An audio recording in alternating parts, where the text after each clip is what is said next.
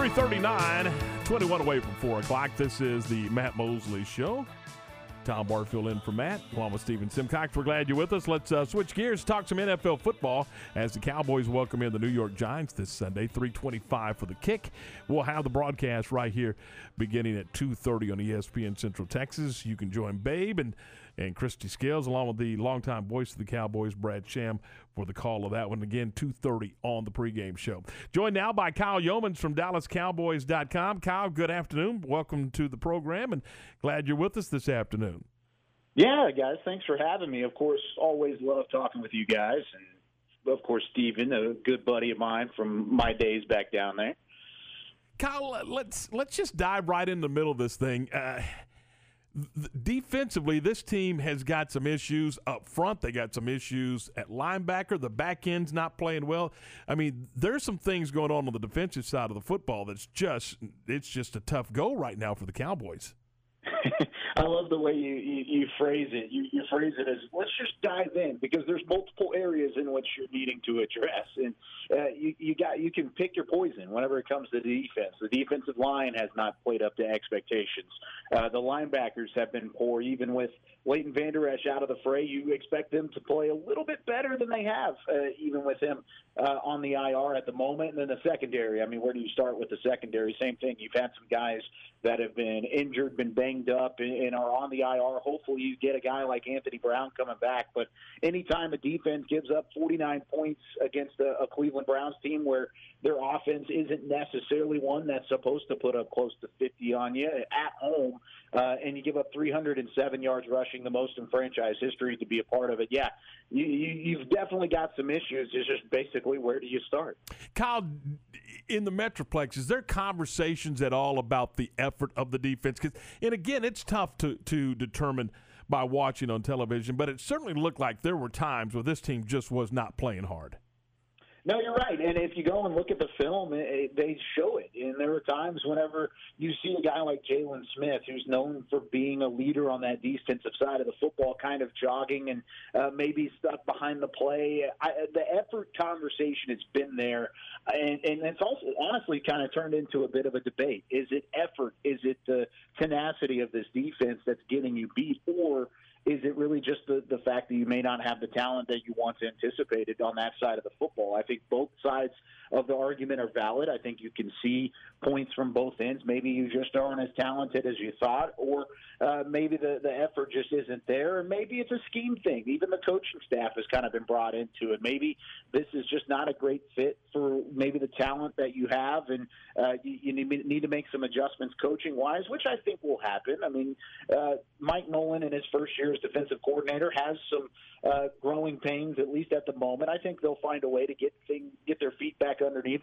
underneath them a little bit. But overall, uh, yeah, there's there's a lot of conversations on what exactly is going wrong for this defense and how quickly can they fix it. Well, uh, let's just. yeah, I'm, I'm, gonna put you right on the spot. What is the answer? I mean, I mean, it, it, what what do they do in the immediate future to get to, to have an opportunity to because they, they have got to beat the Giants on Sunday. I mean, let's yeah. just be honest. This is a game that they've got to win. I thought the Cleveland game was a game that they had to win, but certainly this Giants team is a team that they've got to beat. No doubt. And I was asked this week, and actually I was asked last week after the Seattle loss, are you pushing the panic button yet?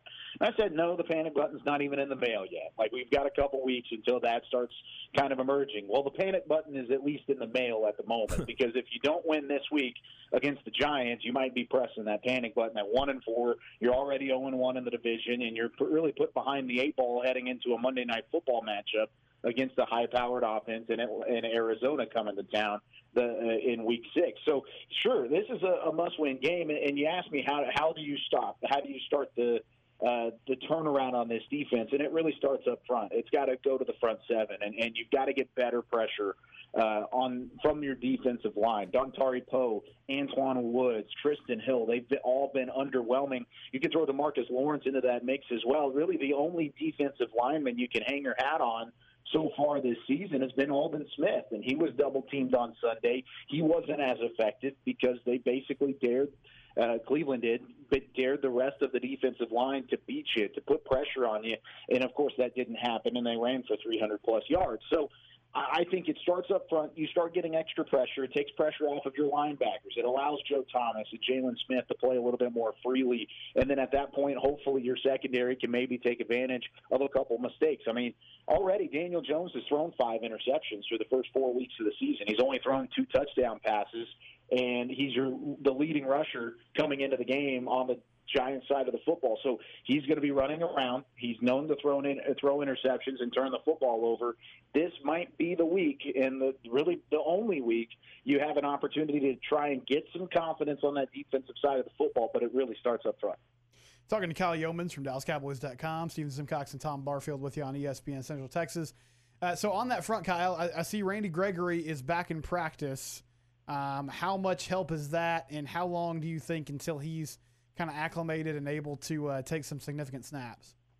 Well, he'll start. He's available to come back following the Week Six game in okay. Arizona. So he's got he's got to go through the first six weeks of games in terms of not being on the active roster, but he's able to practice 21 days out from when he's available, and I think that's where they're at right now. And so he's back at practice he's he's actively going through some of the the individual drills, not necessarily team drills just yet, but we might see that starting later in the week or in the next week, depending on the the deadlines there as well. But I think it just adds depth in the the, the point of really what we talked about earlier. Everson Griffen, Demarcus Lawrence have been disappointing. Aldon Smith has been really the, the one vaulted part of that defensive line. If Randy Gregory comes in and he plays better than a Griffin or a Lawrence, you might start seeing some significant snaps for a guy who hasn't played in the NFL in a couple of years at the moment because of his off the field issues that have now been uh, replicated and, and have uh, gone away, at least at the moment. So I think overall, you're, you're going to see him pretty quickly when he's available to come in. But this is that acclimation period. It'll take a couple weeks. Hopefully, he's ready to go come week seven, and then all of a sudden, you have just another piece to that defensive line that hopefully by that point will have found a rhythm. This offense has been special at times, and if they could get out of their own way, you know, feel like the sky's really the limit for them. So, uh, how do you clean up the turnover problem, Kyle? Yeah, I think it's just uh, really sometimes whenever you look at how bad the defense is, it forces the offense to, to press. It, it's one of those things where it's only you can beat yourselves. It's the only person that can beat this offense is the Cowboys offense, and that's turning over the football. They've had six fumbles already. You had the three interceptions, two of those kind of in late game situations with Dak, but there have been other throws that absolutely could have been picked off, most notably in the Seattle game overall. But you have uh, an offense that knows their talent, knows their capabilities, but they press a little bit because they know they have to be perfect in order to get a, a get a win. And they, we saw that against Atlanta. We saw that against Seattle. We saw that against Cleveland, where early game turnovers, when you're pressing, you're trying to get into a rhythm, and you, you give short field to your defense. It's ultimately going to put you in a really tough situation, especially on back-to-back plays. And you can blame the offense, I, I think, eh, just as much as you can blame the defense in the fact of putting them in tough situations.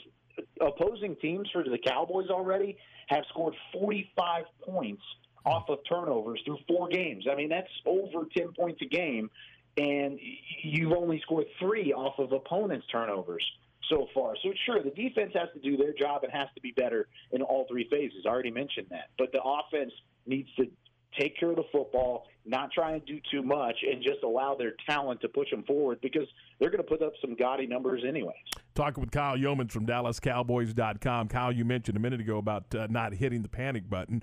And, and one saving grace for this football team is the fact that they're in a horrendous division. I mean, you got one, two, and one winning their first game last week, and they vault to first place.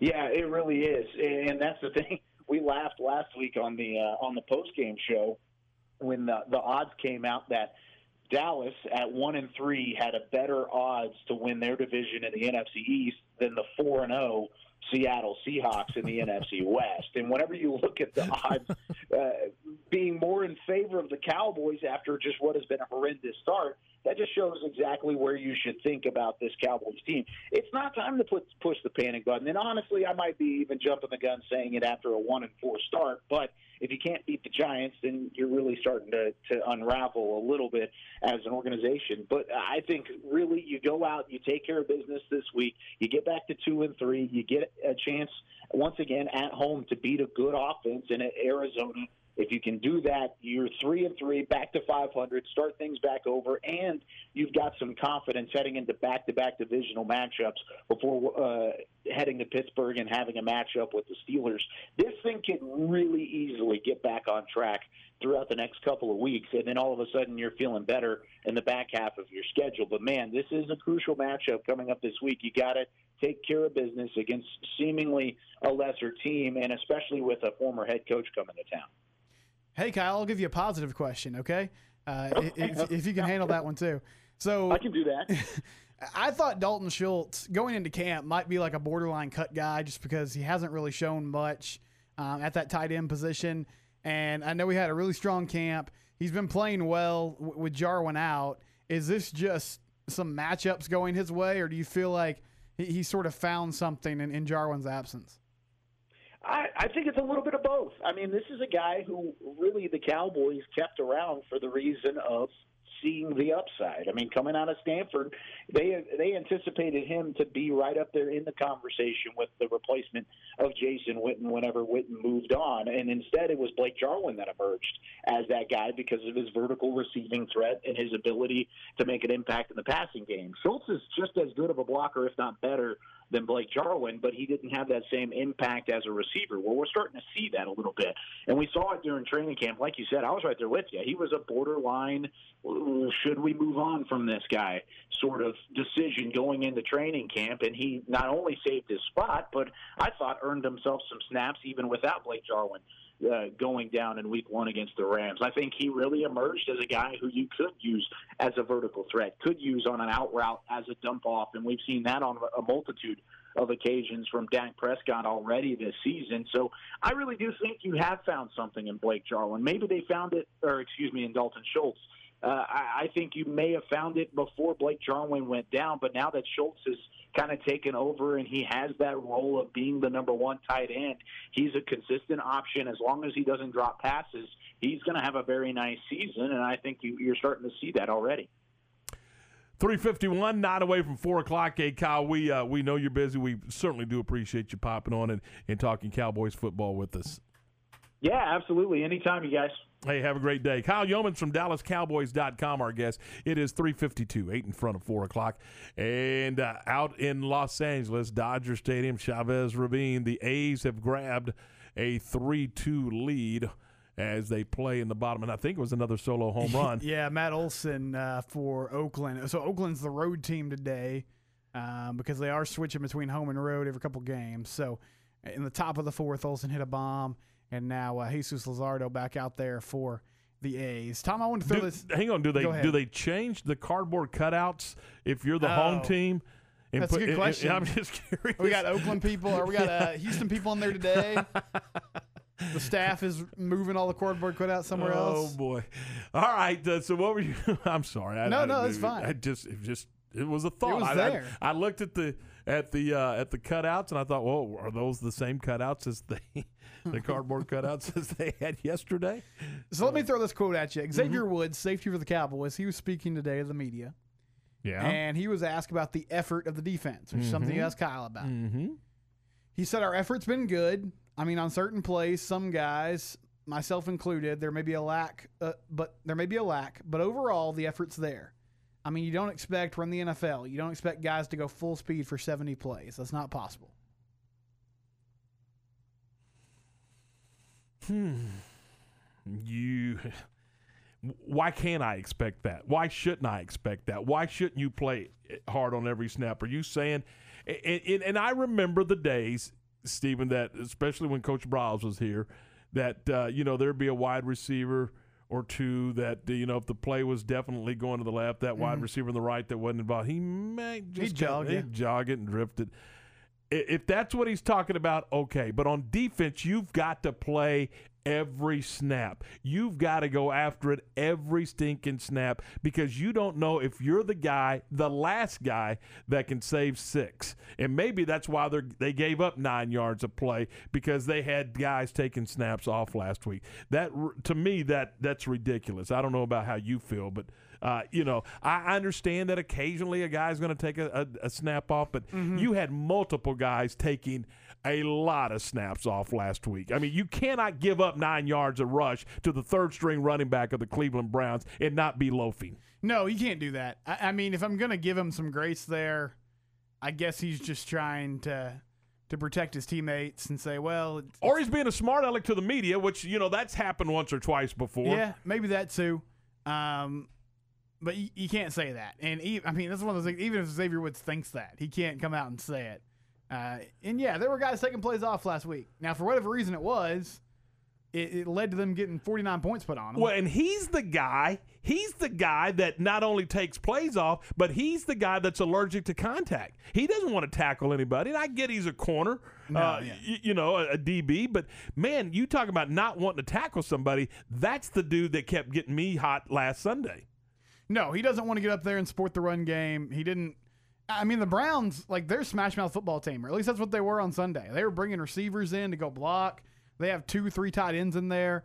So if you're a safety or a DB, corner, whatever it might be, you're going to have to go fill the gap and make plays. And Xavier Woods didn't want any part of that. And if your front seven's not making plays like Kyle Youmans was talking about, then it's up to the back end to get the guy on the ground. Mm-hmm. Somebody has got to tackle somebody and get them on the ground before they pick up nine yards. I mean, it's it's dang near a first down every time they snap the football in the running game. Why would you have anybody throwing the football down the field? There wasn't any reason to. And you were getting five and six yards without contact. Yeah, I mean, there's no excuse for backs to be getting to the second level without anybody touching them. So, it's just it's not a recipe for success at all. Nope, and, and they didn't have success, and now they're you know they're one and three getting ready for the Giants, and everybody's scratching their head wondering, did they hire the right guy? Did they hire the right DC? Do they have the right personnel? What's going on with this football team? 356. We're going to step aside and we're coming back with more of the Matt Mosley Show. And Matt with the day uh, with the day off under the weather, and uh, we're back with more in a moment. The uh, Matt Mosley Show is brought to you in part by Central National Bank recently on Game Time. If we can figure out a way to run the football, control the line of scrimmage a little bit, control the, can we keep our stinking defense off the field? They're three incompletions and a punt, and next thing you know, here they go again. Yeah, I mean, yes, yeah, yeah, yes. That's in, what I'm talking about with the running no, game. In theory, in theory, I get, I get it, and, and, and, and that fits. Now, here's what I'm going to tell you: they gave up 24 24 first downs in the first half. 24. You don't get 24 first downs in a game for crying out loud. They gave up 30 first downs in three quarters. They got 24 first half first downs. And if that doesn't make you just sit back and say, "Could somebody hand me a Marlboro, please? I, I, just need a cigarette. I just need I just need to burn one here real quick before, so I can figure out what I need to say." It, it, it's mind numbing. This is Game Time on ESPN Central Texas.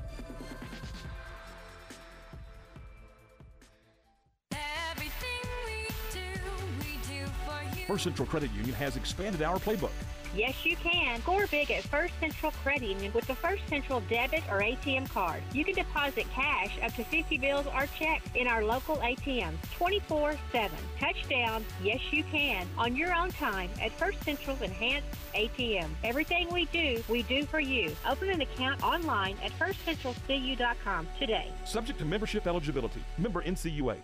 Looking for quality plants at affordable prices? Would you like your yard transformed from an unmaintained pile of weeds to a yard that looks like a beautiful park and increases the value of your property? Barrera's Nursery and Landscape is the place for seasonal plants, shrubs, trees, and perennials, as well as a wide variety of bulk material and landscape rock. Locally owned and operated for over 20 years. Barrera's Nursery and Landscape, open every day 9 till 5 at 201 Sun Valley Drive in Hewitt or call them at 254 666 9806.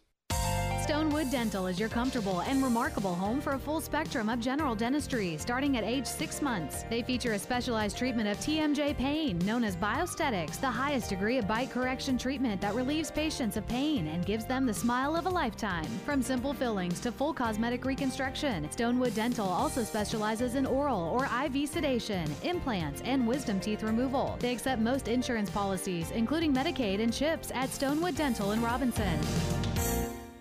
Automatic Chef Canteen is Central Texas' premier break room vending service provider. Automatic Chef offers micro markets, office coffee and tea service, breakfast, lunch, and dinner products, touchless vending, cashless payments, innovative technology. Let Automatic Chef Canteen design a break room that fits your specific needs. For over 50 years, Central Texas companies have relied on Automatic Chef Canteen for all their break room needs. Automatic Chef Canteen, 6900 Imperial Drive in Waco, and online at automaticchefcanteen.com. Dot com. At CNC Collision Center, they handle any paint or body work job. In fact, they offer a lifetime warranty on any paint and body job they do. But that's not all they do. At CNC, they can take care of all auto repairs. If your AC is on the fritz, let one of the specialists take care of it so you can beat the Texas heat. Need new tires? CNC has what you need and can even install a Rhino bed liner in your pickup. So for all your automotive repair needs, go to CNC Collision Center, 5849 North Highway 6 in Speegleville. At Marineland Boating Center, we believe in families, fishing, and everyone who enjoys being on the water. That's why Marineland is home to Alumacraft, boats designed and built by generations of fishing enthusiasts for fishing enthusiasts. For over 70 years, Alumacraft has been providing durability and innovation. Whether it's time for water sports or the perfect catch, we've got an Alumacraft model to fit your style and budget. Marineland Boating Center, I 35 at Loop 340 South, or visit marinelandwacoyamaha.com. You have a business or a school or a team that needs to put their logo on something? Then let the pros at Mallory Screen Printing and Embroidery do the job for you. They can customize your logo on t shirts, caps, dress shirts, golf shirts, winter apparel, and more. Stickers for any occasion, banners and signs, large or small. See more at MalloryPrint.com or call 1 800 433 2220. For your next custom screen printing or embroidery, check out their full catalog at MalloryPrint.com. KRZI Waco, K222DC Waco, station is now the ultimate power in the universe. K265DV Temple. This is ESPN Central Texas.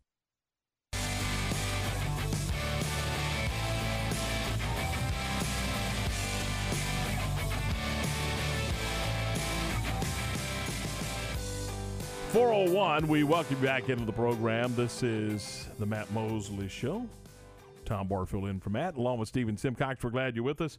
The uh, Matt Mosley Show on this Wednesday afternoon is brought to you in part by Central National Bank. Uh, coming up, we're going to uh, visit with the uh, Midway Panthers head football coach Jeff Hulme. That'll be coming up on the program. We're also going to revisit a, uh, conversation we had earlier today with Sean Salisbury, uh, former NFL quarterback, now talk show host out of the Houston, Texas area, and he talked about the Astros and and their terrific start uh, in postseason play, starting off what five and zero, and the, they're in a little trouble right now. They just gave up another bomb, and it's a four-two ball game in favor of the uh, Oakland A's. However, it is in the fifth inning, so there's plenty of time for uh, for Dusty Baker's bunch, but uh, we'll get to uh, we'll get to a conversation that we had with uh, with Sean Salisbury, and that'll be coming up a little later on in this hour as well. Next hour, we'll uh, we'll uh, we'll uh, visit with uh, the uh, Greg Tepper from Yeah. uh, Dave Campbell's Texas Football Magazine. He was on UNR earlier today, and I'm gonna tell you, I, I've told I've told Q this. Uh, I just love listening to Greg talk high school football. The knowledge that he possesses, and then the passion that he brings when he talks about Texas schoolboy football. It uh, it's it's fun, and then of course he's part of that uh, that show every every Friday night. On Fox Sports Southwest, their uh, their high school football scoreboard program with uh, Craig Way, and uh, they have that program for you on Fox Sports Southwest. So he'll be with us a little later on as well. Yeah, they do a really good job. Uh, so we'll hear from Greg. Also, we'll have some Dave Aranda audio coming up at 4:40 today. He spoke, even though it's a bye week. This will be the one time we get to hear from him media wise this week. So we'll rerun some of that. But uh, while we're waiting on Coach Hulme, Tom, uh, I got some college football notes, so we can run Sure. through that here in this segment. Four o'clock, we usually talk. Uh, we call it Campus Confidential, and we usually talk about college football, and I want to get your thoughts. I saw this headline on 247 Sports today Lincoln Riley not taking uh, Texas lightly, which, yeah, of course, he, he's not going to. It's still a huge game. Um, he's So Texas has been struggling defensively. Here's what Coach Riley said about Chris Ash and that Texas defense. He said on Ash, yeah, he's done a good job. It's obviously a small sample size right now, but everybody in college football knows the kind of coordinator that he is, the defensive mind he is, and the success that he's had. So let me ask you this, Tom. Texas OU, we thought this was going to be like almost a, a Big 12 title game in some ways, or at least a good a preview of a it. Preview of it. It's not looking like that right now. Nope. So who who has more pressure this weekend? I mean, OU's staring three losses in the face in a row if they when lose. is the last time that's happened? I mean i, I have i needed to, i meant to look that up to uh, between shows but i can't remember the last time that ou's lost three consecutive games particularly three consecutive conference games. i know they hadn't lost two regular season games in a row since 1999 so I don't know if it was that year that they lost three in a row or, or, if it was a while back before that, but it's it's been a long time. To me, the pressure's on OU because the expectation was higher starting the season on Oklahoma. Texas was there. I mean, there was a top ten program, but Oklahoma was. Uh, they were carrying the banner, if you will, for the Big Twelve as far as as far as the uh, the the uh, playoff, p- playoff hopes. hopes. were concerned, more so than Texas, in my opinion. Mm-hmm. Uh, now, no one was ruling Texas out. If Texas was going to have the season that everybody thought that Texas could have, they were going to be. Again, it's right back to what you said. It was Texas and OU kind of previewing the the uh, Big 12 championship game because all you heard all summer and all spring was it's it's the the league is top heavy. The league is top heavy, meaning let, be, let's translate. You got Texas, you got Oklahoma, and maybe Oklahoma State, and then you got everybody else. Mm-hmm. I mean, that was kind of the conversation. But that's not the case right now. R- Mm-hmm. right now, you got Kansas State, Iowa State, and uh, you know, and uh, yeah, Oklahoma State, and Oklahoma State, yeah, and Oklahoma State. I mean, they had high preseason expectations, but they were supposed to be, you know, the dark horse Mm-hmm. along with Oklahoma and Texas. I'll disagree with you slightly. I'd say more pressures on Texas just because to me, OU, they're out of the playoff hunt. Now, they could still run the table and be a factor in the Big 12 race, but I think that's unlikely just given how they're playing right now.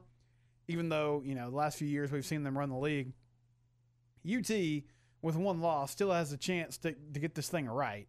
And they're going to have to find a way to win on Saturday. If you lose on Saturday and you move to, um, you know, two and two on the season and one and two on Big 12 play, then you have huge issues. And that I think that seat gets hotter for uh, for our guy Tom Herman down there in at, Austin. At 22 in the country, at 22 in the country, does Texas really have a legitimate chance to get to the, the tournament, to get in that that top four? I I, I think it'd the Big 12 is done. I think the Big 12 is toast. I think you're talking two SECs.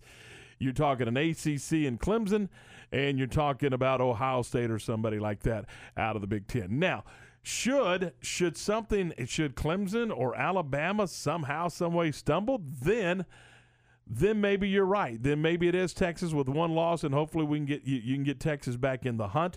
You know, so we'll see. And and then don't forget. There's a lot of teams, Steven, sitting there with just one loss in Big 12 conference play. So, eh, you know, we're talking about Texas, but that's because everybody was talking about Texas at the beginning of the year. But you look around, there's several just, I mean, w- what if they make a run right here in River City? I mean, you know, there's a lot of what ifs. We're, we're early on.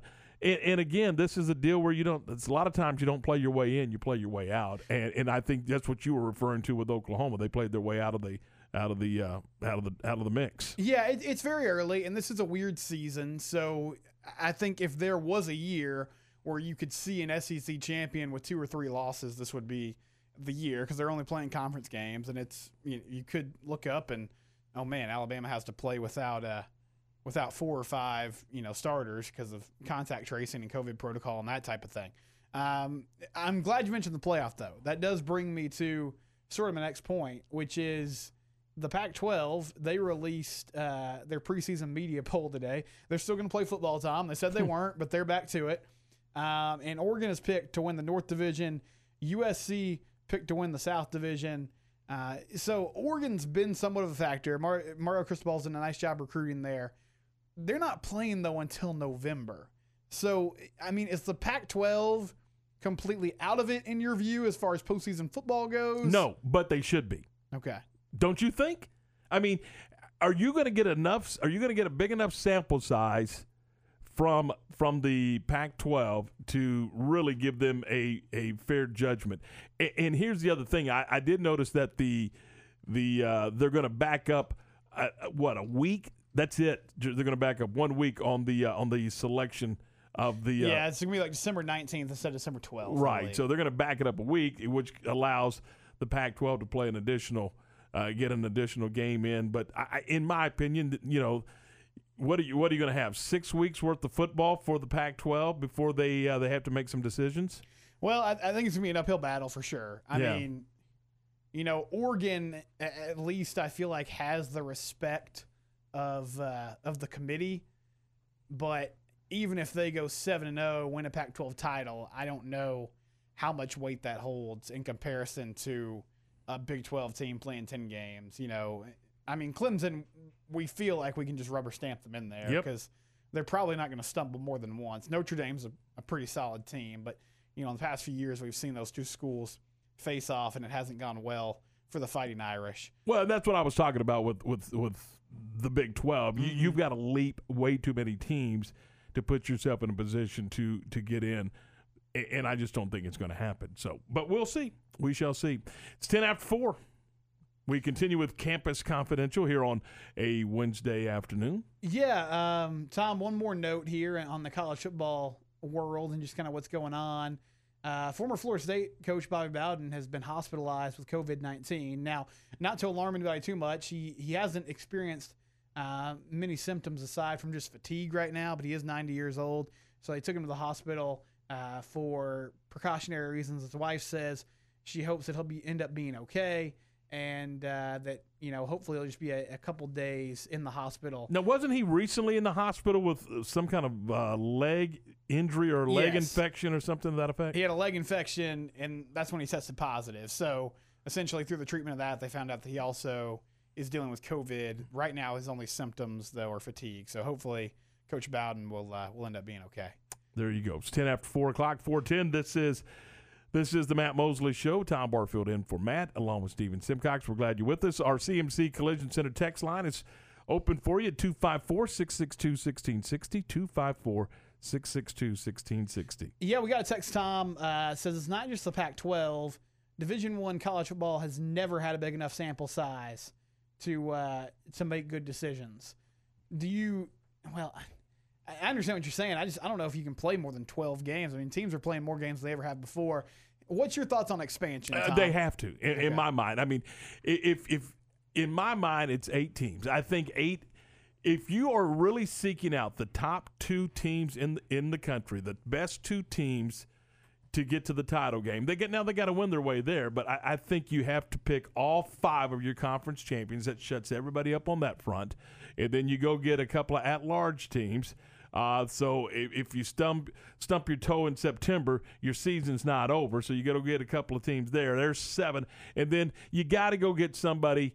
Uh, you know, Stephen, there, there's always the, those the talk of the FCS teams that, that never get a that never get that opportunity. Well, go find the best one of the best. And I would like to see them go back. To, you remember the BCS and all that, and, and the formulas that they use. Instead, take the selection aspect totally out of it. Use that formula to determine the top eight teams in the country, and those are the ones that that go to to the tournament. Well, and I mean, in an, in an eight team scenario, you could have obviously the five power conferences. Whoever wins the conference gets an automatic bid, and then you could pick a group of five. So if you think the American with SMU and UCF and Memphis is the best sort of second tier conference in America, then you could give them an automatic bid or give one group of five team an at large, and then you'd have a couple at large bids left. So you'd still have some debate, you'd still have some discussion. Whoever finished ninth would still be upset, but you wouldn't have nearly as much, you know, kind of weeping and gnashing of teeth as opposed to the, the fifth team. Which I mean, there are years where team number five, it's pretty clear they can't compete. But there are also years where team number five, it looks like they might win a national championship if they, it fell the right way. And this year, I don't know what happens. I mean, it, it may be it may be you know it may be clear cut and it, it may it may be just totally confusing so who knows what uh, what they're able to do with that so we'll see uh, as the as the season rolls along but you, I, I personally would like to see the uh, the the the uh, tournament expand to eight teams I, I call it a tournament it's the playoffs so uh, I would like to see them expand to eight teams and and you know what uh, when you start talking about eight teams, you're talking about more what? Money. And so the distribution of money, you know, that, that merry-go-round just uh, gets bigger and, and you know, there's, there's, there, and quite frankly, it's a business. So why not expand to eight? And then someone's going to say, well, if you're going to go to eight, why not go to, you know, at mm-hmm. some point you got to stop. But you're, you're, st- you're trying to, you're trying to give the best teams in the country an opportunity without debate – to a degree. I mean, you're all and you're right. Number nine is going to be mad. Number ten is going to say, "Hey, you know what? Why weren't we in there?" I get all that, but if you've got eight teams, I think, I think the best teams or the best couple of teams in the country are going to be in that field of eight, and then they got to go earn their way to the championship game.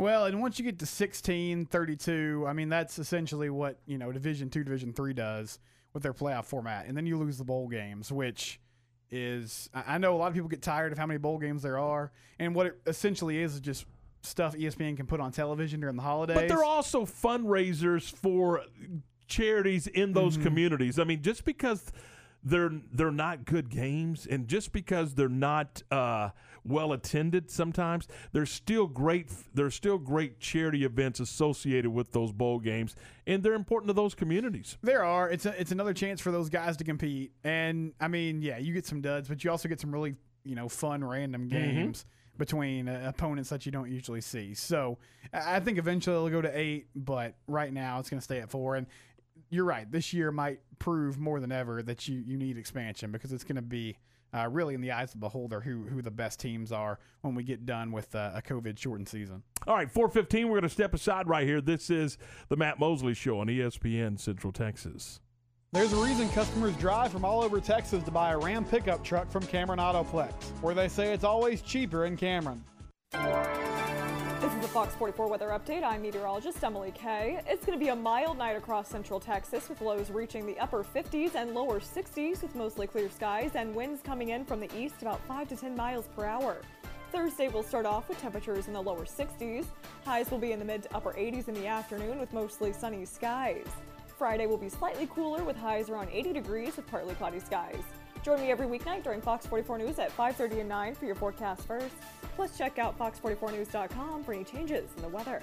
At Marineland Boating Center, we believe in families, fishing, and everyone who enjoys being on the water. That's why Marineland is home to Alumacraft, boats designed and built by generations of fishing enthusiasts for fishing enthusiasts. For over 70 years, Alumacraft has been providing durability and innovation. Whether it's time for water sports or the perfect catch, we've got an Alumacraft model to fit your style and budget. Marineland Boating Center, I 35 at Loop 340 South, or visit marinelandwacoyamaha.com. Experience the homemade food and unique atmosphere that everyone is talking about at Fox's Treats and Eats. This 1950 style diner serves one of a kind sandwiches on their homemade bread, salads, soups, pies, cakes, and cookies, all made fresh daily. Enjoy Fox's Treats and Eats malts, shakes, floats, and sundaes while enjoying music from the 50s. Fox's Treats and Eats, adjacent to the Cedar Chest Antique Mall, Highway 84 near McGregor.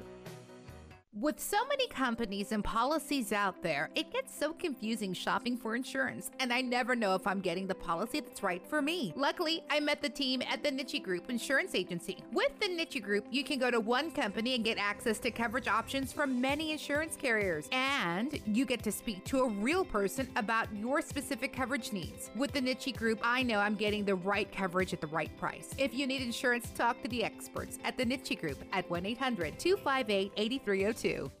Today's job market is full of demand for skilled trade workers. Electricians, welders, mechanics, these and other trades are the backbone of every community. They're also a huge part in making sure the Army National Guard is always fulfilling its mission of service to our country and communities. Soldiers train to keep the power flowing, engines running, and supplies moving. The skilled trades these soldiers perform are the same ones needed in today's civilian workforce Army National Guard soldiers are on the fast track to learning skills that can set them up for success at home with companies looking to hire the best. With options from plumber to helicopter mechanic and everything in between, soldiers are able to select the trades that best fit their lives. Their resumes are being built through their paid training and part time service. Find out how you too can learn a trade profession and serve your community and country by visiting NationalGuard.com. Sponsored by the Texas Army National Guard, aired by the Texas Association of Broadcasters and this station. Hey Central Texas, this is Julio Castillo, owner and operator of Jack Roofing and Exteriors. Let's talk Roofing for Dummies 101. First, you want to breathe, second, you want to seal, and third, you want to defend. Today, we're going to talk about the breathing component of your roofing system. You want your roofing system to breathe properly for balanced ventilation. For more information, check us out online at jacroofs.com or call us directly at 254 732 2872. Here at Jack Roofing and Exteriors, we are making customers happy one roof at a time. Well, fall is here. The weather is great over at Allen Samuels, and Ram is going to extend one of their biggest truck events the Ram Power Days, and it's back through November the 2nd. So get a great deal on a new 2020 Ram Lone Star cab, a crew cab with a Hemi or Eco Diesel, 0% for 72 months. No payments for 90 days, or choose a $9,250 cash incentive. Ram has the highest pickup owner loyalty in America. And a lot of dealerships have been having a tough time getting fresh inventory, but not at Allen Samuels. You see, fortunately, Allen Samuels has multiple dealerships uh, uh throughout the state and across the country to uh, to get to get uh, to get dealerships. They got locators, and all they got to do is jump on there. And if you're looking for a particular type of vehicle, a particular type of truck, they can get that for you. They can get you exactly what you're looking for, and that includes your your business folks and all of your farmers and ranchers and, and all those folks. I mean, it's I've seen it in action. It's it's they've got a locator, and you. Uh, you'll be glad that they did. And again, they, they'll reach out all across the state and, and all across the country for that matter, and they can get that vehicle here in just a couple of days. For you Jeep fans, Jeep Adventure Days has also been extended. Right now, get uh, employee pricing. How about that? Employee pricing for all new 2020 Gladiator Sport with no payments for 90 days. Plus, the Tougher Than Nails 2020 Jeep Renegade zero for 72, no payments for 90 days, and up to $6,250 in cash and and uh, uh, subprime offers. As always, offers are with approved credit, and you can see dealer for complete details. Allen Samuels, your friend in the car business, an FCA Customer First Award of Excellence winner. That's Allen Samuels, the official car dealer of the Heart of Texas Fair and Rodeo. When shopping for a home mortgage, Benchmark Mortgage, Waco, Central Texas is ready to bring you home, offering conventional VA, FHA, and USDA loan products for purchase and refinance transactions. Our team is committed to providing a first class experience and united by the Benchmark core values success, relationship, dynamic, excellence, and positive attitude. We provide certainty in uncertain times. Benchmark Mortgage, Waco, Central Texas, locally owned and operated by Adam Goldenberg, NMLS number 746. 474 with 20 years experience. Visit adamgoldenberg.benchmark.us. ESPN Radio Sports Center. I'm Garrett Ross with your ESPN Central Texas Sports Center update, brought to you by McAdams and Sons Roofing. Check them out online at mcadamsroofing.com. Sean Salisbury of Sports Talk 790 in Houston joined Game Time this morning to discuss the power struggle within the Texans organization and what to expect from the front office going forward. I think they're headed in a direction that most of us aren't prepared for or, or, or don't want to see. And when Jack Easterby, Bill O'Brien got together and ran Brian Gaine out, and the same things that made them smirk and smile, I guess, are the same things that are going to make them cry, or at least Bill O'Brien, because the Jack Easterby now got the ear of Cal McNair, and that he's going to stay there in that position of power, and he ran Bill O'Brien out. The La Vega Pirates have lost another game this season due to COVID after Brownwood ISD announced they'd be canceling their next two games because of positive tests. The matchup with La Vega was scheduled for October 16th. Sports Center, every 20 minutes, only on ESPN Central Texas.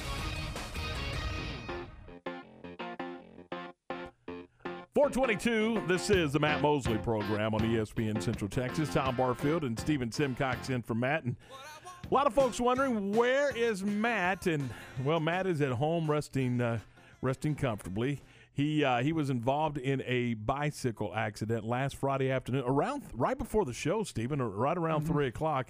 Uh, he was riding this bicycle and was involved in an in an accident. And thank goodness there was uh, medical personnel that happened to be in the area, and uh, they immediately started treating Matt, and then got him over to the hospital, and they've uh, they've taken great care of him. So Matt is is getting better, and uh, in fact, I understand that he may be going back for some checkups on Friday, and uh, hopefully we'll learn more then and pass that along to you. But uh, uh, please keep Matt in your thoughts and in your prayers. Yeah, pretty uh, scary stuff, but Mhm. good to see that Matt's, you know, recovering. Um, that accident happened Friday. Actually, reached out to him Friday afternoon before our show and got a message back from a, a paramedic. So thankful for those guys for being on the scene. And um, you know, as soon as he's able to be back, we'll we'll get him on the air and we'll be happy to you know hear his takes. I'm sure he's got a lot of opinions on what's going on in the sports world, but more pressing matters obviously with his recovery. So uh, just praying he gets back uh, to health soon. All right, uh, 424. Earlier today on uh, the uh, Game Time program with yours truly and Glenn Stretch Smith and Garrett Ross, we had a chance to catch up with uh, Sean Salisbury. We talked some Astros baseball. And by the way, Steven Simcox, how about those Astros? we're, we're all Astros fans all of a sudden. But, oh, man. Uh, what is it, a two run bomb? Two run bomb by Diaz. So it's four two A's. They actually had the bases loaded in the top of the fifth. Looks like they might break this thing open and um, you know win this one sort of comfortably. And that did not happen. They did score a run to go up four two, and then the bottom of the half of the inning, uh, Diaz for the Astros hit a two run bomb. So now we're tied up at four in the bottom of the fifth. Just And- demoralizing if you're Oakland. I Oh, mean, yeah, you fight to get a lead, fight to get a lead, and next thing you know, Houston's hitting a bomb, and there you go. It's 4 4. Houston's just had a response every single time Oakland's made something happen. They've come back and and responded. You know, in, in the first inning today, uh, the A's hit a solo home run on the top of the first. Astros came back with Altuve, hit a bomb, and they had you know two runs in the first inning. So they've just had an answer um, every single half inning. And And Oakland starter goes four and a third. We just talked about you got to stretch your starters out and preserve the bullpen. Five consecutive days of baseball, and the uh, athletic starter makes it a whopping four and a third. yeah, I feel like it might just be three consecutive days of baseball time. We'll see. There's still a lot of baseball we played, and it's only a tie ball game, but the A's just look pretty mentally drained right now. All right, 425. And again, earlier today, we had a chance to catch up with, with Sean Salisbury, talking uh, some Astros baseball, talking some Houston Texans football. And we did it earlier today on Game Time from ESPN Central Texas. We're joined now by Sean Salisbury from uh, Sports Talk 790 down in Houston. Sean, good morning. Thanks for the time. Let's uh, dive into the Astros, man. This is one red hot baseball team right now. Yeah, and probably much to people in Houston chagrin, the most hated sports franchise in, in sports right now because they are the villain after what went on. But you know what? At some point, they themselves, if nobody else does, has to put. And they made their bed; they got to sleep in it, and they have. And you know, without fans in the stands for the most part, they've they've had it. I don't want to say that COVID's been easy on anybody, but what they would have went through if 35 or 40 thousand were in the stands, but they catch you know they catch hell on social media. But what happened is for their stars have not been hitting all year, and finally Springer and Bregman and Altuve and Correa, it's postseason. They seem to that that swagger. They don't feed off the pitching in postseason now like they did with Cole and Verlander. It's when they're scoring runs, their swagger and their chest sticks out a little farther, and they the bats are alive and well, and the ball's flying out of the park. And Springer is a great postseason player, and they're getting unbelievable pitching from young guys like you know Framber Valdez, whose stuff finally has come to fruition, and Cristian Javier and Urquidy will start Game Three. It's been phenomenal for a bunch of young pitchers that some of them weren't supposed to be playing in the major leagues this year, and the bats are starting to light up. And when they do, the Astros swagger kicks in, and they're a dangerous team because their lineup is exhausting for starting pitching. When you're going through it, you don't get to breathe a sigh anywhere. So, yeah, then now while they've still got a ways to go, they clinch today and get some rest and wait on the Yankees and Tampa series. But it is a they, they, they know they're not very well liked right now, and they are set out to prove something because they do have something to prove after what they've been through, and uh, they're playing well right now.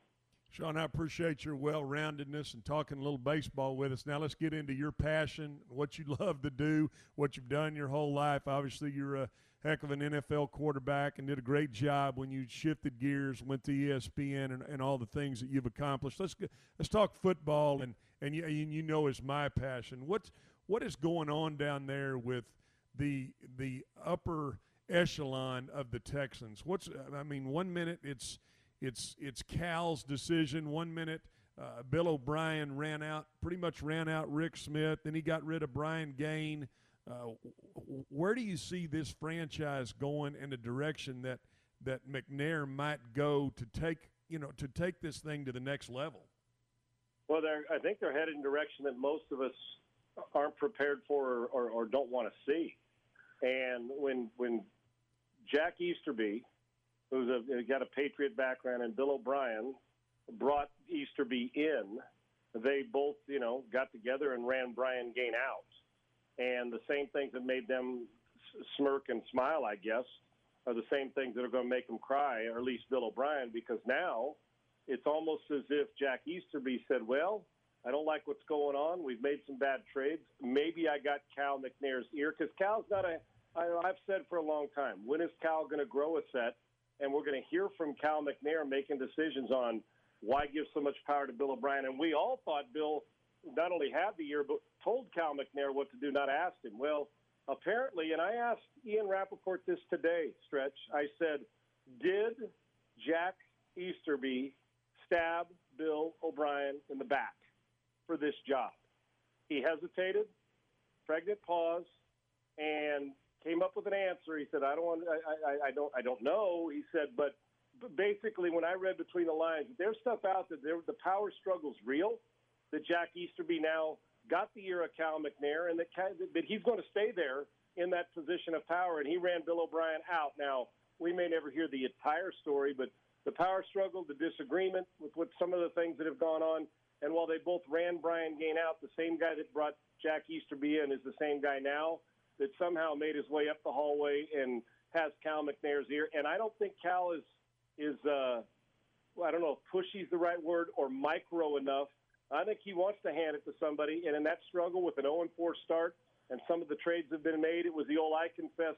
At least this is how we look at it. I confess it's Bill O'Brien's fault.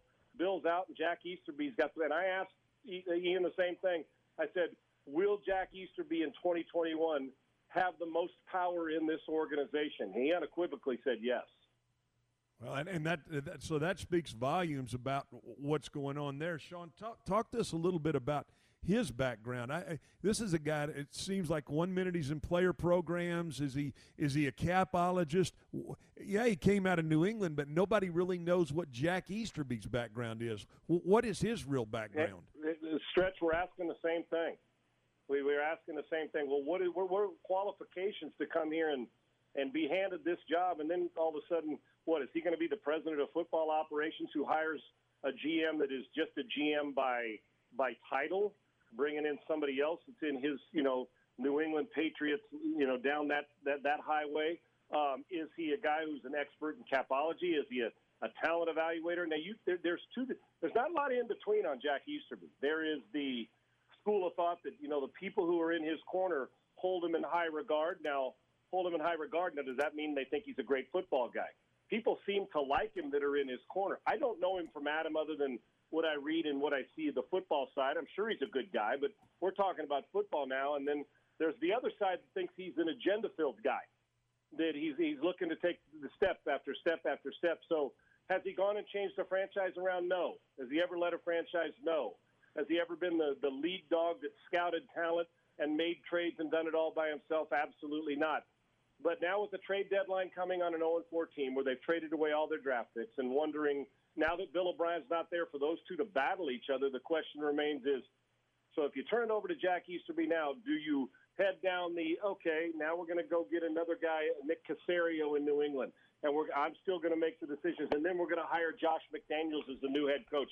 Most people think that that's kind of the path, but Stretch, we're asking the same thing. What what qualifies? I know he's been around good people, but is this franchise in the best hands going forward? And the majority of people in this town that I've talked to don't think so. Nationally, they tread a little lightly, but there's two schools of thought: the people that like him and the people that don't. There's no in between. Well, and, and here, here, here, here'll be my final thought here on this, Sean. And, and, and I know, again, I go to your I go to your football background. You've been you've been around a lot of coaches. I mean, a guy that played in the CFL, a guy that made his way to the NFL, a guy who's played in the NFL, understands offenses, defenses, schemes, uh, coaches, all, all, all of those things. The one thing I go back to is all of these New England guys point to me one of them, whether it's Charlie Weis, Romeo Crennel, Josh McDaniels. Uh, uh, well, I mean, we could go on and on here. Eric Mangini. All have any of them done anything outside of New England? And what would lead you to believe that that's the right direction to go? That you just take your pen and say, "Boy, let's let let's pencil in this cat, and he's going to come in here and get it done like they do in New England." I wouldn't do it. Stretch. I, I, now listen. I, there's no argument with me. Belichick's the best in the business, and very few guys have an eye for talent can coach it, make adjustments, all the things that great coaches and personnel people do. Belichick was blessed with the, the, the, the Pat Mahomes ability, the Tom Brady pocket presence, the Troy Aikman toughness, all in one when it comes to coaching and, and front office. So there's one of them. I, I wouldn't do it, Stretch, because no, the, I'll tell you what. You just named a whole bunch Romeo, Romeo Crennel, all those guys. You named a whole bunch of great assistants and coordinators. They're, they're awesome. Uh, hey, if I want look look what Josh McDaniels has done with Cam Newton after losing Brady, that's great.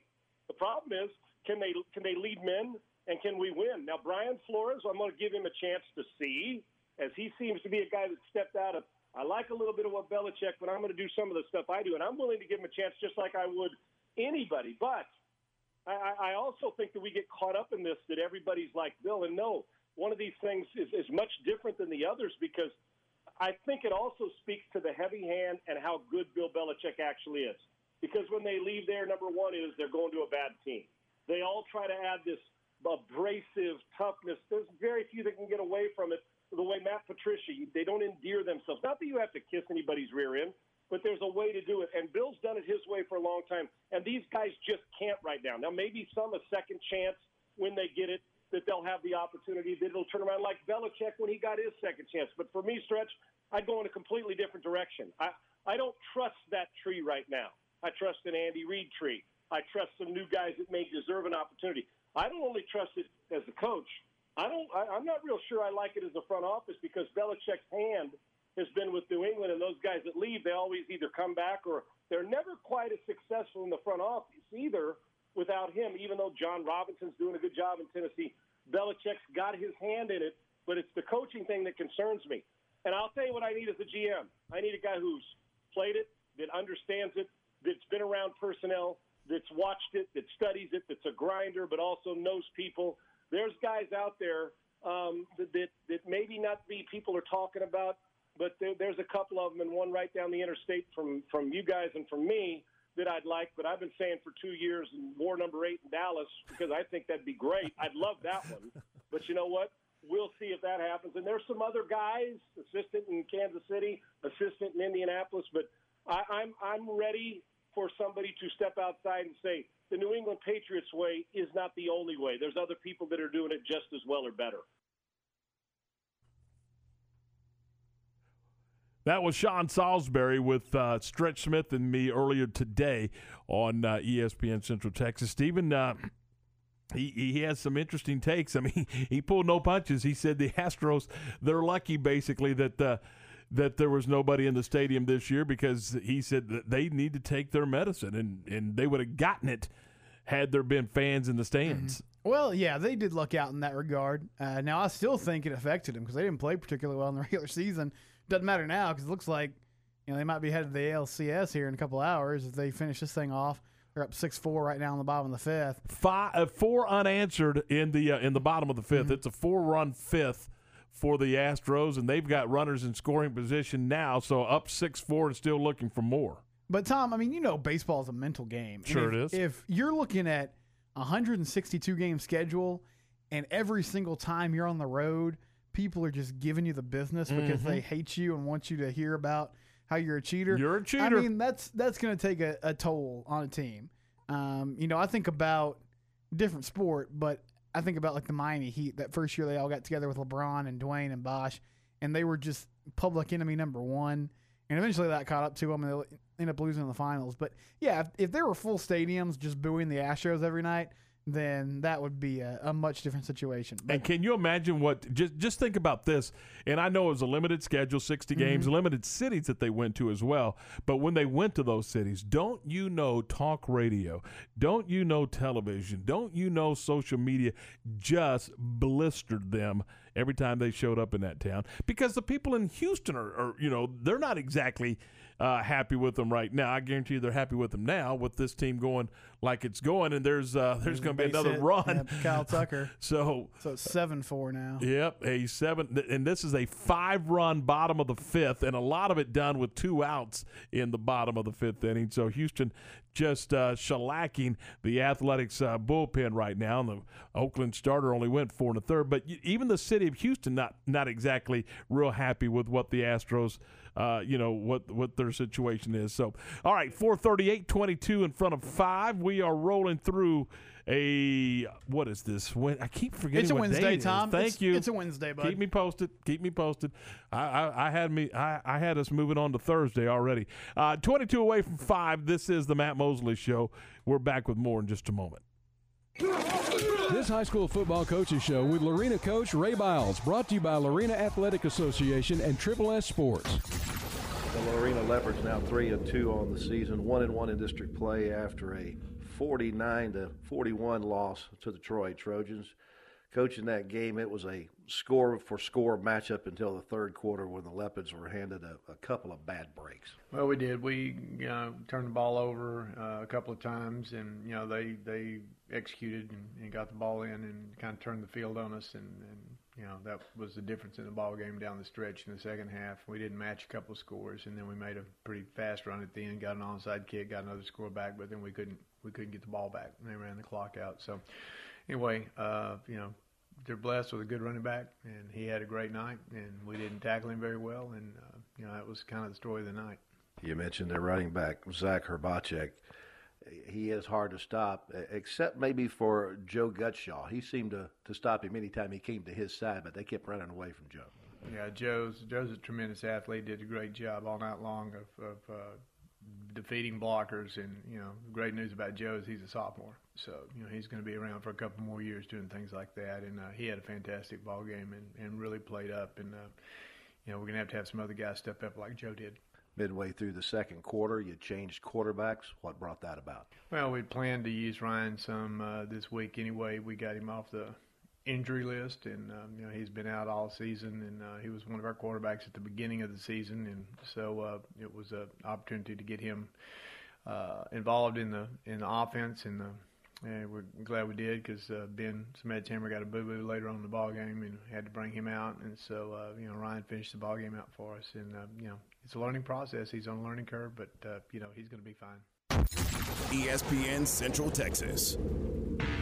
The Lorena Athletic Association meets the first Monday of each month, and they invite all supporters of the Leopards and the Lady Leopards to become members and attend the meetings. Last year, the Lorena Athletic Association awarded 12 scholarships to deserving Lorena ISD students. They also try to provide needed items each year from the high school and junior high coaches' wish lists. The Lorena Athletic Association is seeking volunteers to work concession stands at home sporting events. Call Lorena High School for more information or check them out on Facebook. Triple S Sports is your one stop shop for all baseball and softball gear.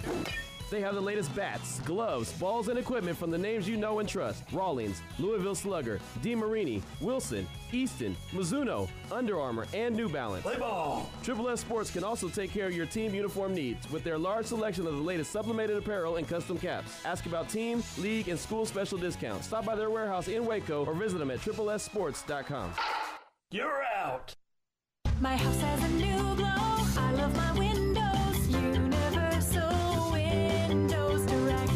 Now that football season is here and cooler weather is right around the corner, it's time to replace those old windows. When you call Universal Windows Direct, it's easy to schedule an in home consultation where you can discuss your specific window needs with an expert team member. Universal's exclusive Uniseal windows are sealed with Duralite, a non metal spacer that has life expectancy five times that of other systems. Now offering 0% financing for 60 months, That's 0% financing for 60 months. Contact Universal Windows Direct for a free in-home estimate. UniversalWindowsCentralTexas.com or call 254-301-7760. That's 254-301-7760. I love my windows. They've got that brand new home effect. Universal Windows Direct. ESPN Radio Sports Center. I'm Garrett Ross with your ESPN Central Texas Sports Center update, brought to you by McAdams and Sons Roofing. Check them out online at mcadamsroofing.com. Sean Salisbury of Sports Talk 790 in Houston joined Game Time this morning to discuss the power struggle within the Texans organization and what to expect from the front office going forward. I think they're headed in a direction that most of us aren't prepared for or, or, or don't want to see. And when Jack Easterby, Bill O'Brien got together and ran Brian Gaine out, and the same things that made them smirk and smile, I guess, are the same things that are going to make them cry, or at least Bill O'Brien, because the Jack Easterby now got the ear of Cal McNair, and that he's going to stay there in that position of power, and he ran Bill O'Brien out. The La Vega Pirates have lost another game this season due to COVID after Brownwood ISD announced they'd be canceling their next two games because of positive tests. The matchup with La Vega was scheduled for October 16th. Sports Center, every 20 minutes, only on ESPN Central Texas.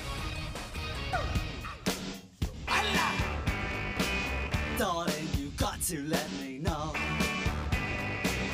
Should I stay or should I go? If you say that you are mine, I'll be here till the end of time.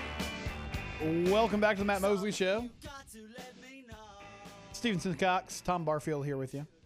If you're just joining us and you've been curious as to what's been going on the last few days, Matt had a cycling accident, so he's still recovering.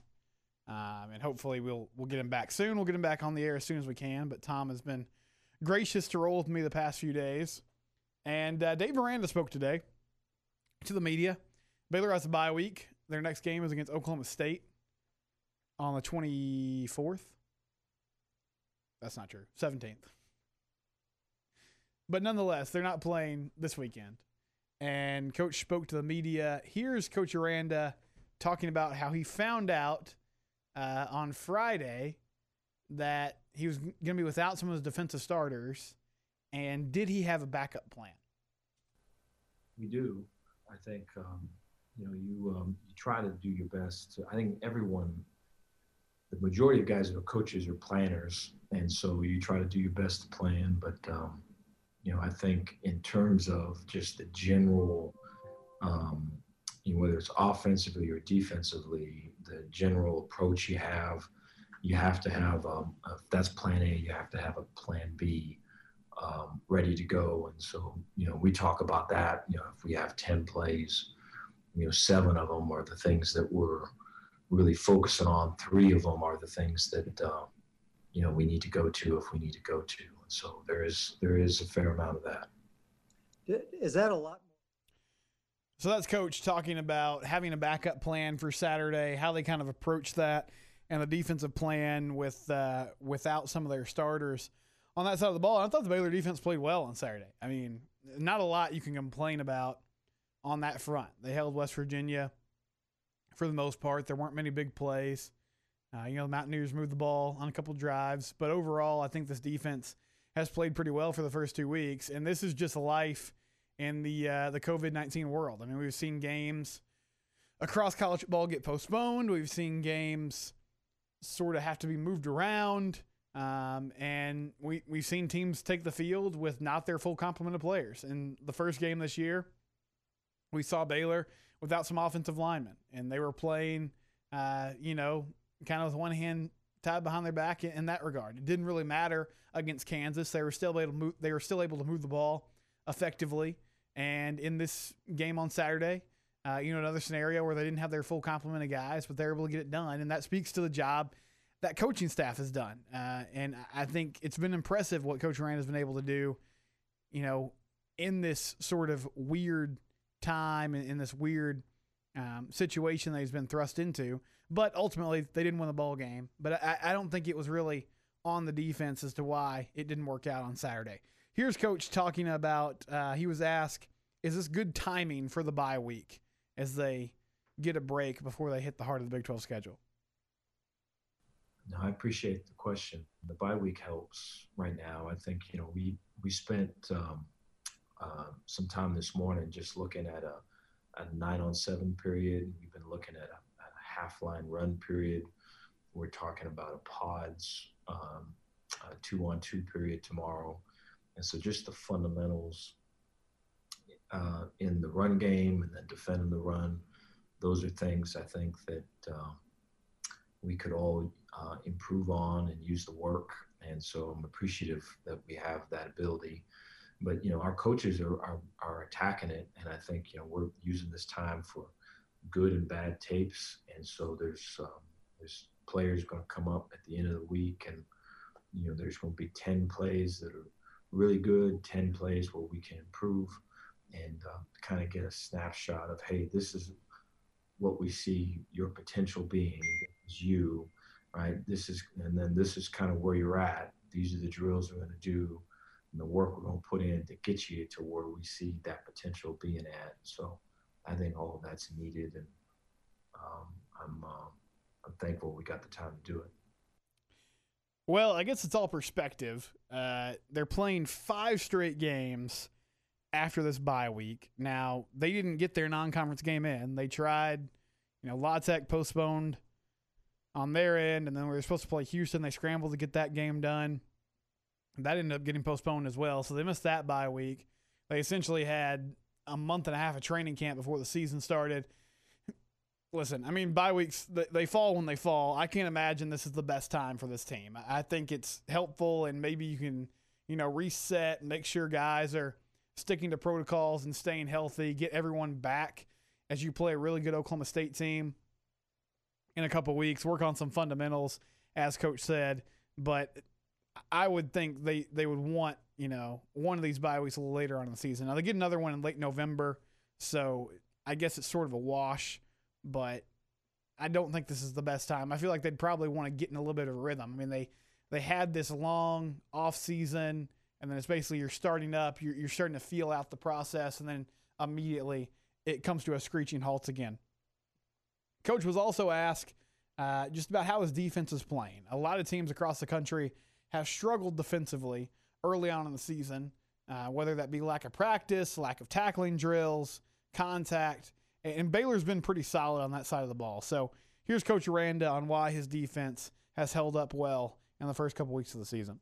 Well, um, there's been great effort by um, uh, by our defense to this point. There's been um, good, uh, not great, but good um, perimeter tackling, and there's been the ability, like we mentioned earlier, to limit the big plays um, in the passing game. And I think uh, I give credit to our players. I give credit to Ron Roberts and Brian Stewart at college, Dennis uh, Johnson, Joey McGuire. I think they've really um, they've really uh, come together and they see they have a common vision of what the defense looks like, and when you have that, it's um, it's easier to get to that or build to that. You know, begin with the end in mind. Um, now, I think where where our defense can improve uh, is the ability to um, to not have the bells and whistles, which we at this point we've got um, a fair amount of them uh, to where it's just one on one, right? Win the block, one on one, set the edge, um, and as opposed to um, kind of a scheme or numbers or twist, stunt, or blitz, I you know, take that out and say, hey, we're lining up man on man. I think, um, and I think most teams are, are probably a little bit behind in that area, and and uh, we're we're working really hard to get to where we need to be. So, Coach Aranda says a big part of this is simplifying what they're doing and, and really just focusing on the fundamentals. That's something we've talked about a lot with the Cowboys. Is are there struggles with effort and intensity and playing well, does it have anything to do with just not understanding the system that Mike Nolan's trying to implement? Because it's hard to go full speed if you don't know what you're doing. But Tom, this Baylor defense has uh, they've held up pretty well the first couple weeks of the season. Yeah, I mean that's not the issue. Mhm. Uh, the issue Saturday was the the inability to move the football. I mean, you had uh, you you had little to no running game whatsoever. A- And then when you got some turnovers, and their defense did create some opportunities for the offense, they they stalled and couldn't do anything with the football, and then attempted to kick some field goals, and they missed not one, not two, but three field goals. And and Stephen, at this level, you've got to you've got to execute, and you've got to take opportunities when when given, and you've got to turn them into points. So uh, love it uh, for the season. By the way, two games. Uh, he's averaging three yards a carry, and Trestan Ebner is is averaging three uh, three yards a carry. But on Saturday, the two of them combined for about 30, 35 yards. I mean, it just wasn't there in the run game. So that forced, you know, obviously Charlie Brewer to start putting the football up in the air. But man alive, when you get when your defense. Com- I think they had four turnovers. They got four turnovers in the football game, something like that. I know three in the first half at least. You got to convert those to points. It was four because they had the punt situation. Yeah, that muff. West Virginia muff to punt. So it's four total. Uh, Go- you're right. Go win the game. You got to find a way to score. You got to find a way to capitalize on those turnovers. And you mentioned the kicking woes as well. I mean, when they did have some chances to cash in, at least with three points, there was inconsistency there. Well, yeah, I mean, and I realized that they were. I mean, it wasn't like a little twenty-five yard field goal. I get Mhm. it. It was forty-six. I think forty-seven. I think the one of them was fifty-one. But man alive, er- you look across the country on Saturday, there were guys making fifty-plus yard field goals, and you know the, the o- O- OU kicker against Iowa State, he hits one from fifty-four in the rain and in the wind. So I mean, guys are are, are at that level are, are they have the, the skill set and the abilities to to make those field goals. You got to go take advantage of those turnovers. And you know what? To heck with field goals. Go score touchdowns. Yes, Go that- score touchdowns and don't worry about a field goal. And then you, we're not talking about overtime. that takes care of the issue in itself. Um, yeah, they couldn't run the ball, offensive line, and then you know Darius Stills just again had a game record of a game against Baylor. He sacked Charlie a few times. They got to to Charlie in the pass rush game, so it, it was not a good day for the offense at all. And defense held up okay. They're gonna have a couple weeks to figure this thing out. Uh, but they're going to have to score against Oklahoma State because Oklahoma State has They're going gonna to score. yeah, they're going to score some points, and you assume that it's going to be at least a little bit of a shootout. Um, so we'll see where it goes. But that was uh, Coach Aranda today speaking with the media. Only time we'll hear from him this week is they uh, have the, the day off Saturday. Yeah, and, and their schedule's a little disjointed because they're giving giving players time off, and you know, and th- they'll work study halls and things like that, and and just get ready to go back to work next week as they get ready uh, to to get back into conference play. All right, uh, we're in the bottom of the sixth, and the Astros are leading the A's seven to four, seven four. Uh, Houston on top of Oakland. And if that score will hold up, it'll be a clean sweep for the second consecutive round. Remember, the uh, Astros put it on the uh, Minnesota Twins, got that deal done. Now they're about to get this deal done. It looks like uh, if if it still if it holds up, and uh, Houston will then uh, get ready to play on Sunday in the ALCS. So there you go. All right, five away from five. This is. This is the Matt Mosley Show. Tom Barfield in for Matt and Stephen Simcox, and we're about to rock you home on a Wednesday afternoon. Coming up the top of the hour right here on ESPN Central Texas. We're ready for some football, baby. This is Dallas Cowboys football 2020. Prescott under center, second and 10. Back to throw. Only heard here. Deep middle. Caught. Wilson at the 20. Left sideline 10. All season. Cedric Wilson streaking down the sideline for a touchdown. Sunday afternoon, it's your Cowboys and the New York Giants live from AT&T Stadium on ESPN Central Texas. Are you in the market to buy or sell a home and need an agency to deliver excellent results? Camille Johnson Realtors is excited to assist you with one of the most important decisions for you and your family. Whether it be residential, commercial, or farm and ranch properties, Camille and her all-star team of agents are ready to help buyers and sellers through what can be a stressful period in their lives. Enjoy the multiple listings, community and school information, and photos of the area on their website, CamilleJohnson.com. During this difficult time, Camille Johnson Realtors knows the importance of home. TFNB Your Bank for Life supports high school football in Central Texas. Find out why more Central Texans are making TFNB their bank for life. Sign up for our Edge checking and savings accounts and earn interest, cashback, or free digital downloads. With five locations, managing your money has never been easier. And check out the new bear statues at our downtown Waco location across I 35 from Baylor. TFNB, your bank for life. Member FDIC. It's Ram Power Days at Cameron Autoplex in Cameron, Texas. The 2021 models will be arriving soon, and we still have a great selection of 2020 Rams to choose from. Hurry in and save 10,000 off MSRP on a fully loaded Ram 1500 Lone Star Crew Cab. Plus, competitive pickup owners get an additional $1,000 off. Or how about 6,000 off that new diesel to pull that new RV or boat? Ram Power Days won't last much longer, so make that short drive and see why everyone says it's always cheaper and friendlier in Cameron. Forgetting a birthday isn't Alzheimer's. Forgetting your own birthday might be. Trouble remembering a name isn't Alzheimer's. Forgetting your child's name might be. If someone you love shows signs of Alzheimer's, start a conversation. You may be their best hope for a better quality of life. Learn the signs at dshs.texas.gov/alzheimer's. See the signs, start a conversation. Funded by the Texas Department of State Health Services. Listen, in the past couple of years, we've had a lot of people moving in from out of state to Waco thanks to Chipper and JoJo. And while we welcome these new citizens, they unfortunately brought some of their bad habits with them. Hi, Jay here from Pickup Outfitters, and you know what I'm talking about naked trucks. You'd think everyone moved here from McNewtville, but we shouldn't judge them, we should help them. For example, when you see a recent transplant truck from a less civilized state like California, instead of saying, Your truck is disgusting, your bed is exposed, get a bed cover on that truck, buddy, that's a bit harsh. Instead, try something like, You know, in Texas, it's not polite to drive around with your bed exposed. Maybe you should check out the excellent selection of bed covers at Pickup Outfitters. And then if they refuse, you can say, Well, I hear New Mexico's a nice state. Let's help our new neighbors and let them know that truck nudity is not okay. Let them know about Pickup Outfitters of Waco and send them to our website, createacommotion.com. Since 1975, Schmaltz's Sandwich Shop has been serving their one of a kind sandwiches, soups, and salads to hungry Central Texans. They start early in the morning baking their homemade artisan bread. The sandwiches are oven toasted, giving the bread a crunchy crust covering and a soft and dry, airy center. Ask for everyone's favorite, the Schmaltz, a combination of three cheeses, three meats, and all the fixings. They welcome phone in orders for customers on the go. Only in Waco, Schmaltz's Sandwich Shop, 1412 North Valley Mills Drive and 105 South 5th Street.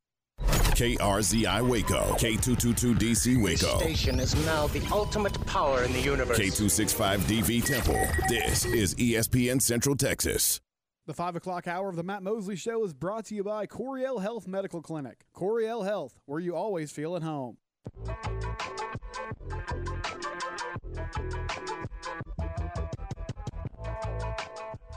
Welcome back into the Matt Mosley Show. The Matt Mosley Show on this Wednesday afternoon, brought to you in part by our good friends at Central National Bank. Tom Barfield and Stephen Simcox in for for Matt Mosley, who is under the weather. Matt, uh, as uh, we mentioned earlier today, involved in a bicycle accident, and he is. Uh, he is resting and uh, and recovering, and we wish him a speedy recovery. All right. Uh, earlier today on unnecessary roughness, the uh, the guys had a chance to talk to Greg Tepper from Dave Campbell's Texas Football Magazine, and one of the conversations was the China Spring Cougars. China off to the five and zero start under Coach Bell, and they take on a one and three Gatesville Hornet team coming up on Friday night. And China Spring really is Stephen racking up some points on the offensive side of the football. They are uh, they're playing well, particularly on that side of the football. Yeah, they're an explosive football team, uh, especially with their ground attack. So they're off to a hot start. And Greg talked about that. We touched on um, Salado and Connally coming up this week.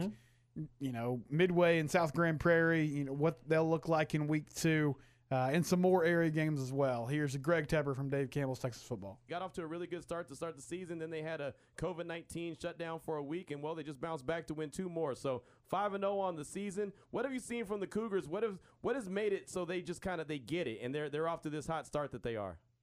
Yeah, it's a few different things. Uh, you know, first and foremost, I think that it starts on the defensive side. Uh, you know, what you've seen uh, whenever they've had great years, generally speaking, it's been because that defense has really clicked in. You know, I think that's part of it. The other thing is that I think it's a little bit easy to see this coming. You know, we did have that. Yes, they were four and six last year, and I think people looked or four and eight rather last year. We were like, oh, okay, well maybe just not. You know, the, the program's heading in the wrong direction. But I do think that having a third year under Coach Bell is doing big things for the Cougars. But they also had a lot coming back from last year, and a lot of guys at key spots. Right? It's not just Emmanuel Abdallah. He's kind of the headliner at the running back spot. And he's been terrific but the defense and a lot of the nuts and bolts of the defense, right? They got a really they got a great safety in Major Bowden, right? They got they got a they got a really good linebacker led by uh, the linebacking core led by uh, Tristan Pachek, Pachachik rather. I look at this team as one of those teams that, that that is easy to get caught up in what Emmanuel Abdallah is doing because he's been terrific and he's uh, one of one of the very you know most I think underrated running backs in the state of Texas. He's done such an uh, incredible job. It's easy to get caught up in that, but a lot of the, the, the key components around him are also really solid. And, and I think this is turning into one of the teams, one of those teams that's maybe greater than the sum of their parts. And that's a truly dangerous team in my mind. You know, yeah, it's great to have a, a, star, and, and I, I, they're not going to be uh, saying, "Oh no, we'll just pass on having Emmanuel Abdallah on our team." That's that's not something they're going to do. But what is interesting is that they are kind of quickly developing into a team that uh, can beat you in a lot of different ways. They can beat you running the ball. They can beat you defensively. They can beat you. They drop back to pass. Now they're in a tough district, and, and, and it gets tougher along the way when they got when you're games with Salado and Waco Connally. But so far, so good for the Cougars. Greg, staying in that same district, uh, big game this week between Salado and Connally. How do you think that shakes out? Yeah, it's a fascinating game. It's a fascinating game, and and, and it's a, a game that I think is going to be determined by pace but not really in the way that you would normally think. Because, for example, I think that if you're talking about who has the better individual stars, who has the better individual athletes, you're probably looking at Connally. I think that Kavian Gaither and, and guys like that are stars on that Connally squad. Uh, but if you're looking for the team that probably wants to keep the score low, it's probably also Connally. This is a cadet team that is – had trouble scoring at times. They've, they've been a little bit more uh, slugfesty, if you will. They, they, they want to kind of outslug you and, and win a low scoring, uh, you know, defensive affair. As opposed to Salado, which you'd think, okay, well, they run kind of the, the wing T, kind of a modified wing T type thing. They're probably just kind of three yards in a cloud of dust. But no, this is one of the most explosive offenses in Central Texas right now. And I think that in many ways you see this running attack and you're and and and they want to get into a shootout. They want to get the score up, up, up. The higher the score for them, the better. Which is just makes for such a bizarre, bizarre matchup, and, and one that, by the way, I think has huge ramifications. Uh, you know, the, I think that right now you take a look at that district, and, and uh, you know, apologies to Robinson, Gatesville, and Jarrell. I think it's a three-way dance there between China Spring, uh, you know, between Salado and Connally. You're going to get those kind of teams. You're going to get those matchups coming on down the line. Uh, and and by the way, when you're matched up against one of the deepest districts in the state in 10-4A Division Two, uh, in by district, you want to finish as high as possible. Because right now, if you take a look at if you finish second in this district, second, not first, not, not third, second. If you finish second in this district, you're probably seeing a team like I don't know Jasper, who's ranked, or, or Center, who's ranked. Like you're seeing a team that's really, really good in in the first round of the playoffs. So this is a critical matchup for both these teams. Major playoff ramifications. I know it seems like the season just started, and I think part, part of that is because the 5A and 6A teams just joined the party. But we are into the real nitty gritty of, of the small school Texas high school football season, and this game has major, major implications on what the bracket's going to look like. Greg, the Stephenville Yellow Jackets have been up and down, but they got a huge win last week, and now La Vega heads to War Memorial to take on the Jackets. Uh, are the Jackets? Do they have enough to challenge the Pirates? I think so, and I'll tell you that especially this is a really intriguing matchup because in a lot of ways. I think that Stephenville profiles as a bit like Argyle, maybe like Argyle light, uh, because of the way that they play ball, because they are a, a pretty dynamic offensive squad. I mean, they can beat you. Uh, quarterback uh, Gavin Roundtree has been really, really sharp. They've also been able to run the ball very effectively with Case and Phillips. This is a team whose offense is really humming right now. Uh, now going up against uh, a La Vega defense that has been fantastic, but did get kind of beat up by Argyle when they played. Now, look, Argyle's the number one team in the state. They're the number one team in the state for a reason. I think that they're the best team in 4 Division One right now. But they, Stephenville kind of matches that profile. Uh, the difference for me is that Stephenville's defense, let's say, leaves something to be desired. Uh, they're they're average to below average defensively, which is going to then give an opportunity for this La Vega the offense, which has been, I mean, let's be frank, it's been a little bit stuck in the mud. It's been an offense that has kind of yet to have those big breakthroughs. I think they've been better of late, but uh, you know, you know, uh, but, but when you look at the the real hard hitting teams that they played, right? You know, beating Waxahachie Life last week, like you know, fine, you know, it's okay. I'm I'm, I'm glad they won 62 nothing, but that doesn't necessarily tell you a whole lot. Here is a team that is firmly much more in their weight class have they figured it out offensively? Because they're going to need to score in this game. I, I mean, I don't think they're going to be. I don't think this is going to be like the game against Calhoun, which was twenty to seven. I don't think it's going to be like the game against Connally, which was I think thirteen to ten. It's not even going to be like the game against Calallen, which was 21-13. This game's probably in the thirties. And so if you're if you're La Vega, you're saying we've got to find a way to let's say we hold them to 28, we got to get to 30. Like we got to find a way to get there. Can they do that against uh, a, a quality opponent? That's a big question for the Pirates going forward, not just in this game, but also profiling them going forward in the playoffs. Talking right now with Greg Tepper from Dave Campbell's Texas Football Magazine, talking all things Texas high school football. And Greg, I talked to Mart head football coach Kevin Hoffman last night, talking about their matchup they have this week uh, against Bremond, who's rich in tradition as well. Uh, this is a, this is a good one. This is a doozy. This is one that uh, Coach Hoffman said that they got circled on the calendar. They've been looking forward to it. Uh, what are your thoughts on this matchup? So this is really interesting because when, whenever realignment came out and district uh, and the district was set, we looked at them immediately said, okay, Bremond, that's a team that's going to test them within their district. And you look at this Tigers team, yeah, they've lost two squads or two games in this one, but uh, but they have been exceptional really over the course of the, the entire season. And and it starts with their quarterback. Seth Kozowski is he's great, man. He's really good. He's just really good. Like I wish I wish I had more eloquent things to say. He's just super good at football. It's just like it's really fun to watch. He's a dynamic playmaker and he's a guy that Mart is going to have to account for on every single snap, whether he's throwing the ball or running the ball. He's terrific and a guy who I think has taken a big step forward as a senior. Uh, look, Mart's the favorite in this one uh, because nobody can stop Rodrell Freeman. Mart's the favorite because the running game's been great. You know, Mart's the favorite, I think, because the offensive line has been holding up, and, and a big kind of key in this one is Bremond. Whenever they've won, they've gotten in the backfield and been disruptive, and when they've lost, they basically haven't. And so that's a big question in this one. The other thing that's interesting to me, and I am going to say something that is probably offensive to a fair amount of, of the rest of that district, so I would like to issue a, a, a preemptive apology. but that is when you take a look at District 10 and the rest of the teams that are going to be on Mart's uh, radar, uh, you know, maybe with the exception of, you know, Hubbard, you know, but uh, maybe a team like that. But Wortham Frost, plain and simple, this is the last time we're going to be talking about Mart in a game that's going to be in doubt for a while, in my opinion. I mean, this is a Mart team that just blows past you. Look, look at their schedule so far. Non-district, they go and they play three team, four teams rather that are all three A teams, right? And they beat all of them. And then last week, they go and they, they play their first game against a team in their classification, against a 2A Division 2 team in Chilton. And by the way, I think a decent Chilton team, not a bad Chilton team. And they beat them 50 to nothing, and it was 50 to nothing at halftime. Like, that's what we're dealing with here. And so I think Bremond can push them, and I think it's important for them to get pushed because, plain and simple, the next time they're going to play a game that I think is in any sort of doubt is in like the area round in the playoffs or the regional semifinals in the playoffs. They're that good, and so that is something that I'm keeping an eye on: is can they, you know, can Bremond push them? Can Bremond give them that test? I think it's, I think this game is going to be closer than a lot of the other games they've had. I don't think it'll be fifty to nothing, but I do think that this is going to be an interesting matchup for, for both of these squads.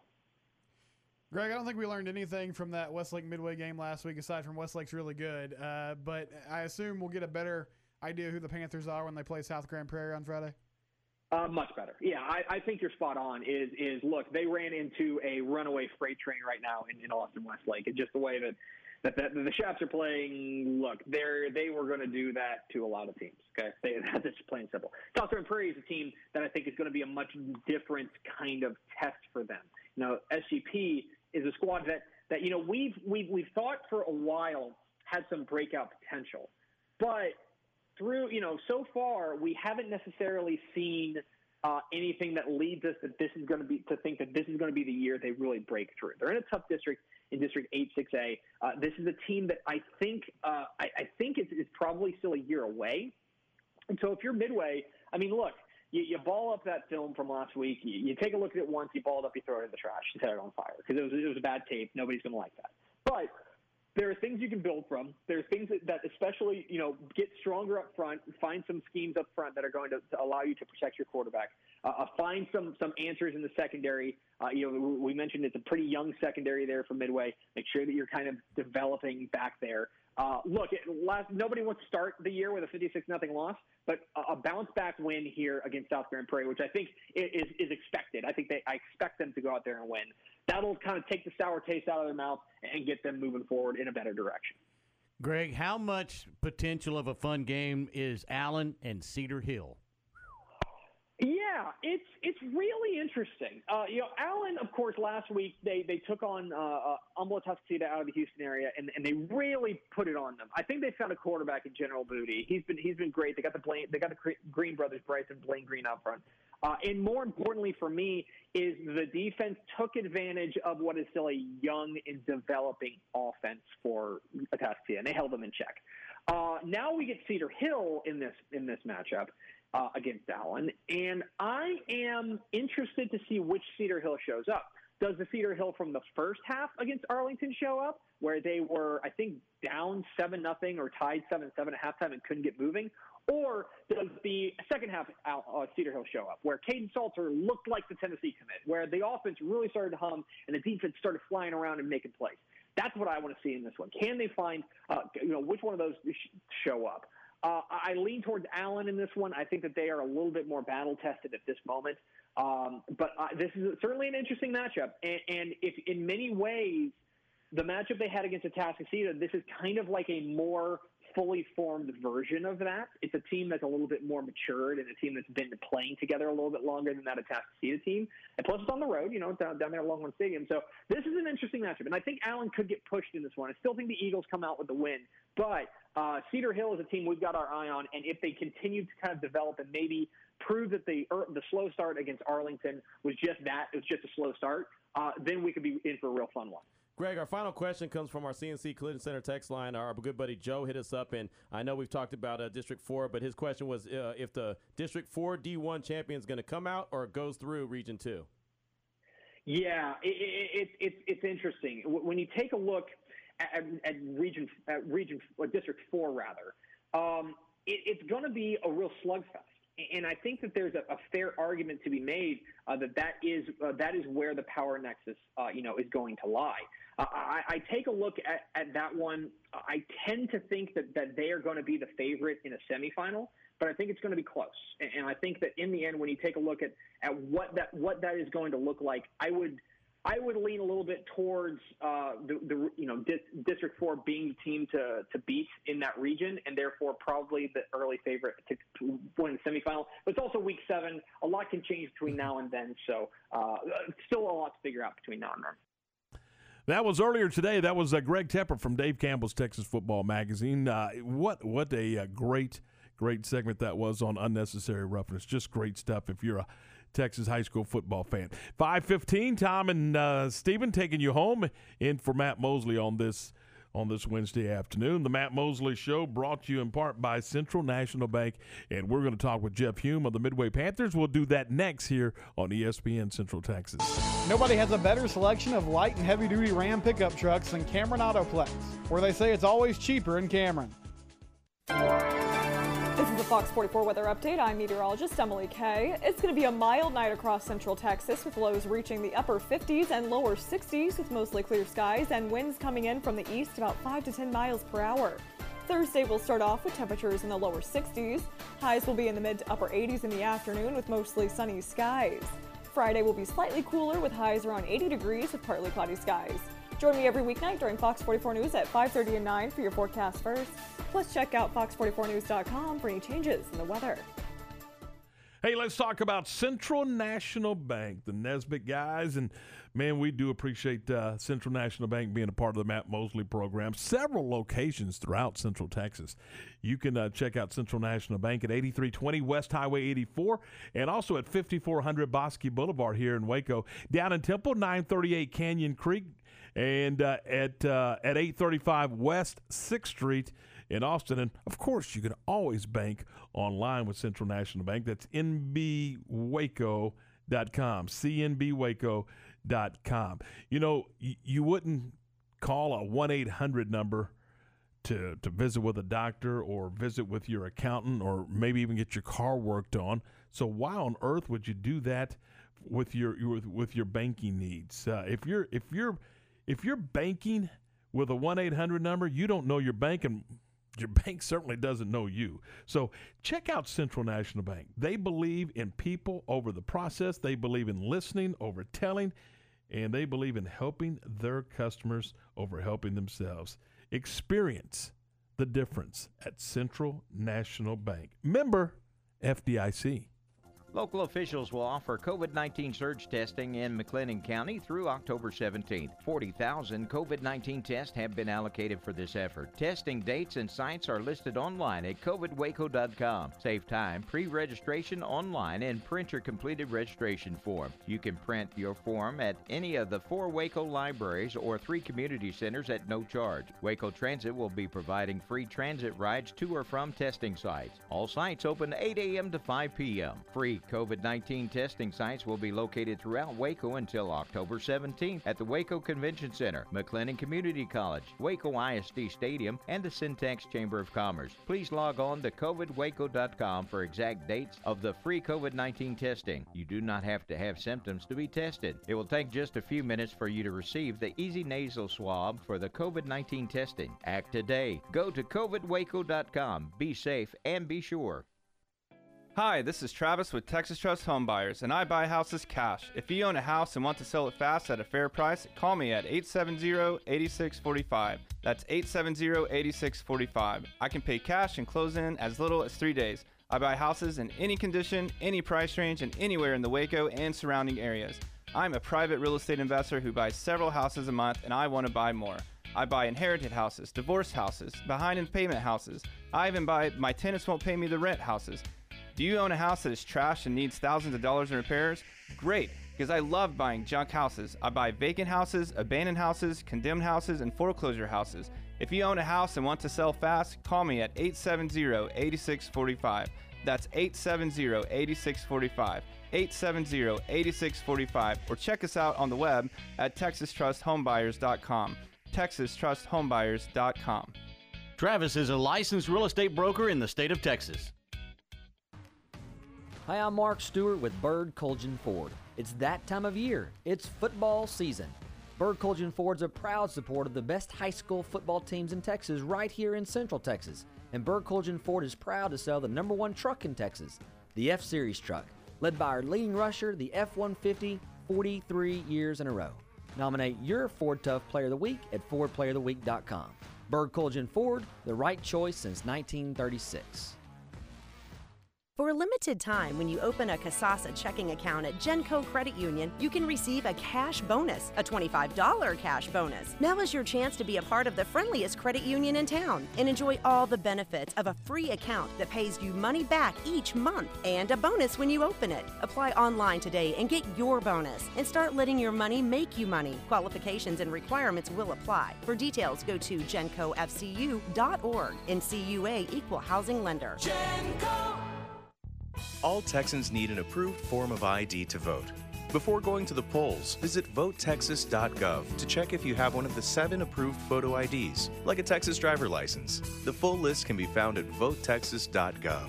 You can also find what to do if you do not possess and cannot reasonably obtain one.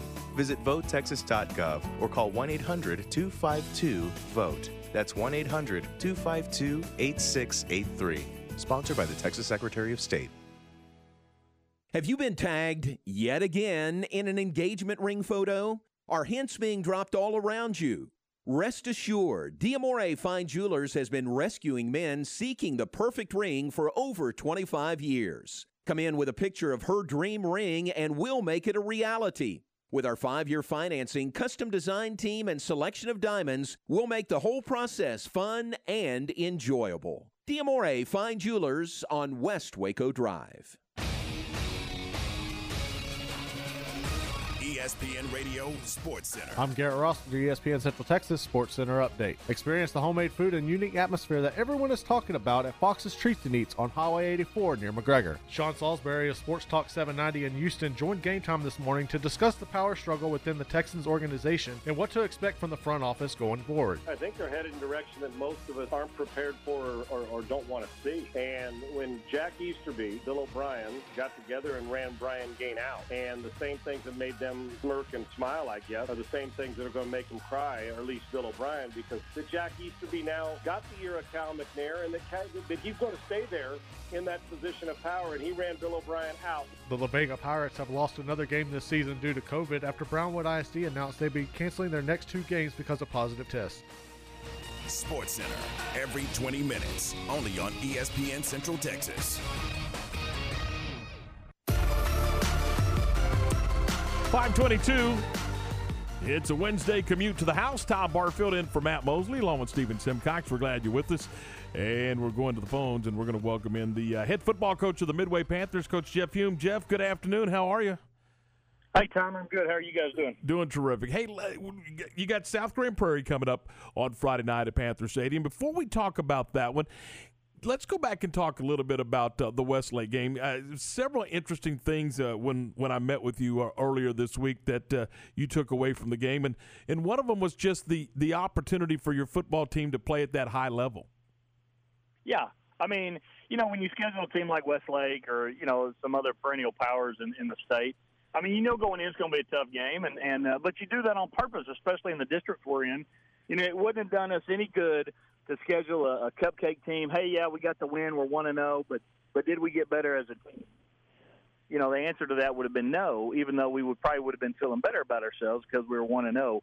You got to play high caliber teams to get yourself ready to play in a high caliber district. And that's what you, you've got with the with the Duncanvilles, the DeSotos, the Cedar Hills, and and so on and so forth. So this is, certainly was a learning experience for your football team.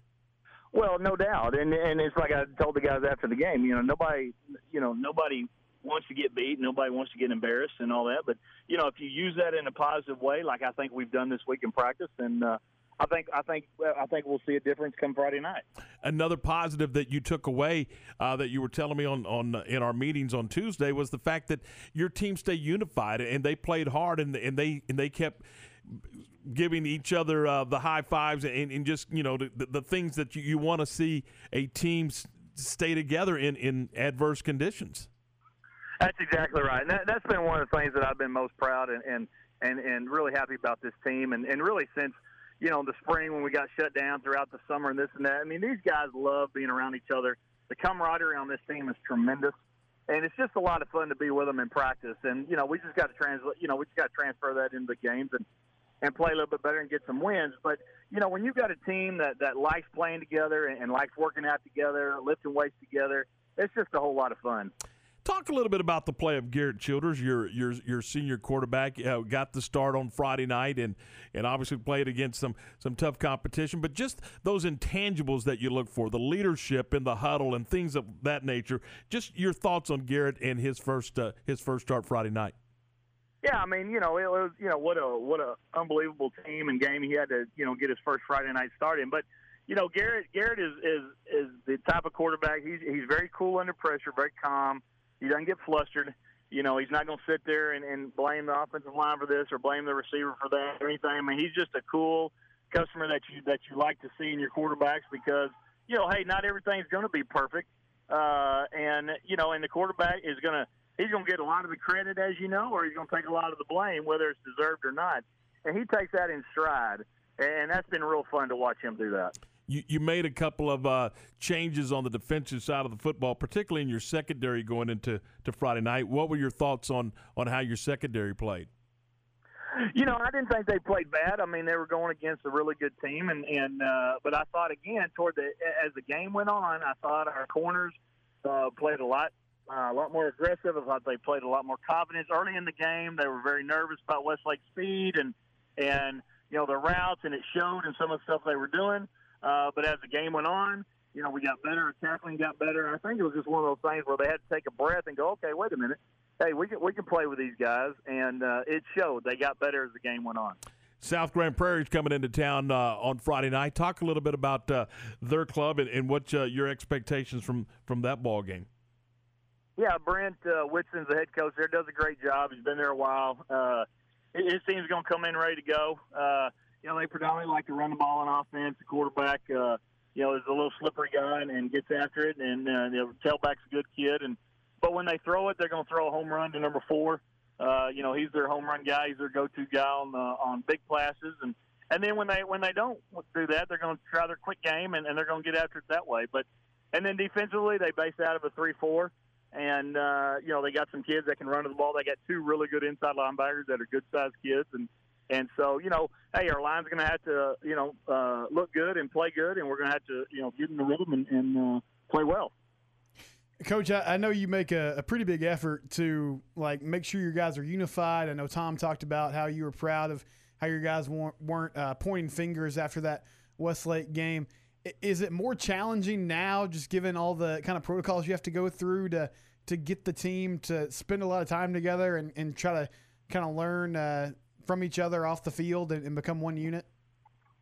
Yeah, well, you know that's a good point, and you know, but the thing, you know, the thing is, kids are kids, and you know, they're, they're whether whether we try to help, you know, tell them or not. I mean, they get together on their own, and you know, not not that anything that we tell them to do, but but when they're in, in the locker room and practice, and you know, everybody's got their mask on and things like that, it's you know, it, it is. It's a crazy year, and and, and and and all things considered, it's a crazy year. And you know, and and like I said, our kids have been unified from the get go, and whether it's on the field, whether it's you know in line, you know, standing in line um, for the national anthem, and and you know, two or three of their buddies are are going to take a knee for you know obvious reasons, and you know, our kids are standing behind them too. I mean, we're we're as unified as any group I've ever had here.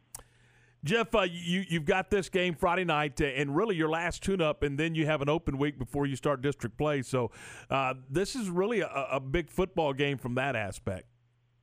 Well, it is. I mean, and it's like we've been you know preaching you know since before the Westlake game. You know, we got two non-district games and an open week to get ourselves ready uh, for when the district starts and when we play Mansfield, and that's what we got. to That's what we got to be focused on, and and really uh, getting our mindset on that right there. Jeff, we appreciate it. Hey, have a great evening, and uh, we'll see you soon. All right, Tom. We'll see you. Thanks. That's Jeff Hulme, the head football coach of the Midway Panthers. Panthers will take on South Grand Prairie Friday night, 7.30 out at Panther Stadium. And our broadcast will begin at 7 o'clock with the pregame. Again, the play-by-play at 7.30. Uh, Kenneth Weathorn and Darren Burrow will join me. Garrett Ross will be a part of the broadcast, as will Terry Tacker. Should be a lot of fun as we get it going on Friday – at 7 o'clock with the pregame and again 7.30 with the kick. It is 5.30. Uh, and, you know... Garrett, don't, here, don't do it, Tom. Well, you just call whoa, whoa, whoa! You just called me Garrett. I'm sorry, Stephen. I had Garrett on my mind because when when when we were before we even brought up Stretch Stretch's name, mm-hmm. Glenn Stretch Smith, who who works with with me in the mornings the Astros were winning seven to four. Houston's bullpen had not given up an earned run in 18 and the third innings. Get Smith on the line, start talking to him a little bit, and the next thing you know, we're texting, and the next thing you know, it is four unanswered runs by the Athletics off of the Astros bullpen, and they lead eight to seven as uh, they play in the top of the eighth inning. Yeah, pretty crazy rally. Uh, a Chad Pinder three run homer, and then A's had a sac fly here on the top of the eighth. And I mean, they proved me wrong, Tom. I thought they were left for dead when they blew that lead earlier in the game. Yeah, I thought they'd lay down and, and quit too and just go home. But take their toys and go home. They didn't though. They're right. There, they're right there with it with an eight-seven advantage over the Astros. Now, should they hang on and win, then the same two teams will go at it tomorrow afternoon at Dodger Stadium. So we'll see how it all unfolds. But Houston still has uh, they got six outs to play with, but right now they just got to get off the get off the the uh, top of the eighth inning uh, against uh, Oakland. But with the A's right now leading eight to seven, we're going to step aside and we'll come back with more of the Matt Mosley program right here on ESPN Central Texas. This high school football coaches show with Whitney coach Mark Bird, brought to you by Citizen State Bank of Whitney. Grandview was able to score at will last week, putting up 65 points. What adjustments will y'all try to make this week from the uh, defensive standpoint? You know, uh, we went into the game, and, and, granted, we were missing five starters, which still, you know, uh, they're a good ball club, but get some kids back on the field, uh, a little beat up right now, and and those adjustments being that. You know, their their backups have got to be ready to go as well. You know, so just a lot of more reps with that bunch, and uh, you know, you you got to you got to reload because I mean West is just as good and and uh, you know Grandview's number one for a reason. They they definitely have a good ball club, and I don't know if there's a better down three uh, defensive lineman in the state as far as three A that, that you could play against. Are you Mitch and West right there. You got the Trojans this week. What makes them so dangerous? You know, they, they got good size up front with their offensive line. Uh, the tailback, uh, I, I think the tailback may be the best tailback in the district. I mean, he's a downhill guy. He's got really good speed but I think just their balance. You know, uh, they, they've matured a bunch since last year, and and they're going to be a tough one to deal with. I mean, I, I think they're kind of a sleeper in the district right now, and, and they've got things rolling. And Coach Wood has done a great job over there. What were some of the positive things that you were able to take out of that Grandview game to build on this week? Uh, I think still being able to throw the ball a little bit. You know, uh, Garrett Peacock still was solid. Uh, you know, and defensively, I, I think uh, you know our down linemen. We, we've got to we've got to uh, we got to move some more bodies in there. Um, our size alone is what we've got to we've got to move in and out. We're going to have to play some of those offensive linemen as far as defensive linemen and, and just get a little bit bigger up there. You know, so those are things that we have to adjust to. We're trying to play a little bit too much one way, and so moving some bodies in there will help us out. ESPN Central Texas. Citizens State Bank is excited about Central Texas high school sports and is glad to be a part of so many outstanding communities. Citizens has 10 branches to serve you, including Buffalo, Centerville, Clifton, Dawson, Groesbeck, Hubbard, Itasca, Teague, West, and Whitney. If you're one of their valued customers, they say thank you for your business. If you're looking for a bank where you're more than a number, check them out at citizenstatebanktx.com. Members' children participate in many school activities. This gives Citizen State Bank a vested interest in the lives of these students. They wish all the student athletes, cheerleaders, and band and drill team members a year of success. Whether you're a bison, tiger, cub, bulldog, goat, jagger, wampus cat, lion, trojan, or wildcat, know that Citizen State Bank supports and appreciates your hard work. Member FDIC and equal housing lender. ESPN Radio Sports Center. I'm Garrett Ross with your ESPN Central Texas Sports Center update, brought to you by McAdams and Sons Roofing. Check them out online at mcadamsroofing.com. Sean Salisbury of Sports Talk 790 in Houston joined Game Time this morning to discuss the power struggle within the Texans organization and what to expect from the front office going forward. I think they're headed in a direction that most of us aren't prepared for or, or, or don't want to see. And when Jack Easterby, Bill O'Brien got together and ran Brian Gaine out, and the same things that made them smirk and smile, I guess, are the same things that are going to make them cry, or at least Bill O'Brien, because the Jack Easterby now got the ear of Cal McNair, and that he's going to stay there in that position of power, and he ran Bill O'Brien out. The La Vega Pirates have lost another game this season due to COVID after Brownwood ISD announced they'd be canceling their next two games because of positive tests. The matchup with La Vega was scheduled for October 16th. Sports Center, every 20 minutes, only on ESPN Central Texas.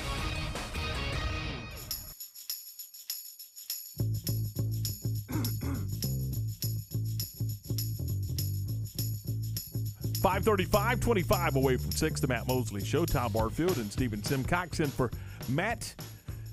We oh man, we've been all over the all over the place. Again, the A's lead the Astros eight to seven at the top of the eighth inning. They got the sacks full of athletics, so the Astros got they got to get it done here.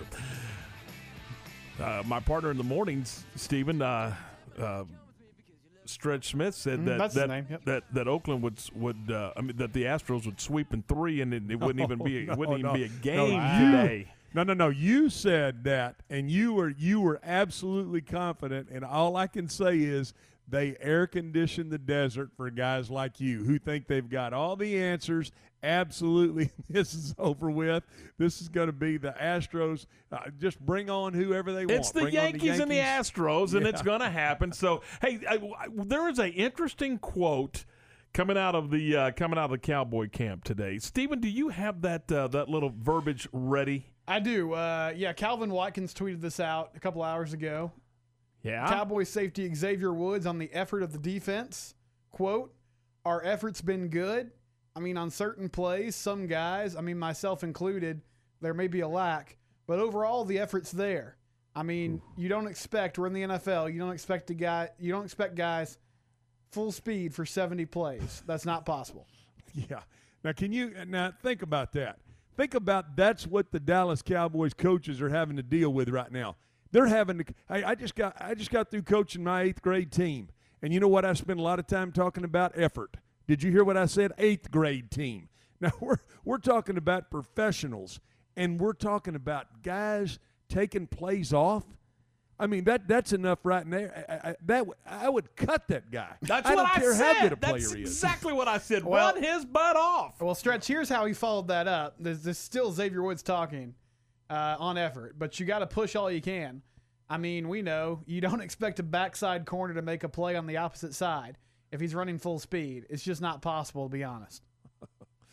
Yeah, yeah. Be honest. How many times did I see when I was with the Cowboys, Kevin Smith or Deion Sanders or Darren Woodson come flying from the backside and chase a play down? I can tell you a lot of times. So, I, I, that they got a problem in the water over there. There's a problem with the culture, and you don't need to watch much of the Cowboys to understand right now that that whole defensive side of the ball is a is a tire fire. I mean, they've got they've got issues, and now they got players coming out and saying, you know, it sure is hard to play 70 plays a game.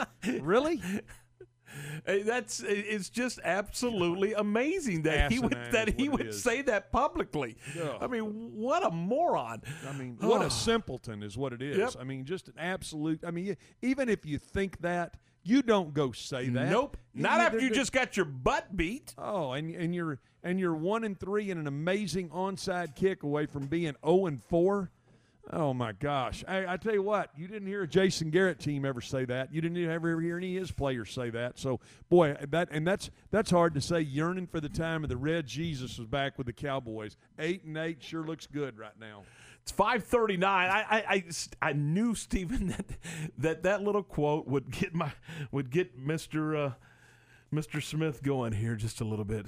Stretch. I, it, it- so how did your eighth grade team do? They work hard for you. Yeah, we went out today and threw it around a little bit. We're getting ready for a big game tomorrow, so we, you know, we had a little little tighten up practice, make sure we're good on the hands team, make sure we do know that when the when an onside kick gets kicked, it's okay to touch it before 10 yards. Just make sure you get on it, fellas. And hey, hey I promise you, the eighth graders at All Saints will get on. Will they'll get on a kick in a heartbeat, fellas. there you go.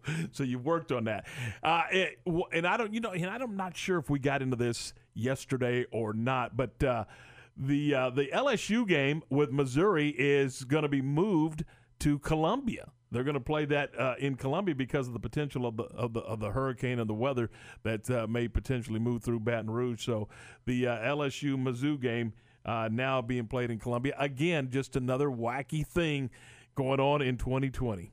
Boy, bo- there is some wacky things. I and when I was waiting to get on with you guys, I don't know if you guys have taken a look. Did you see where J.J. Watt and, and, and, and Bill O'Brien had a heated Mhm. exchange last week? Now, let me tell you something.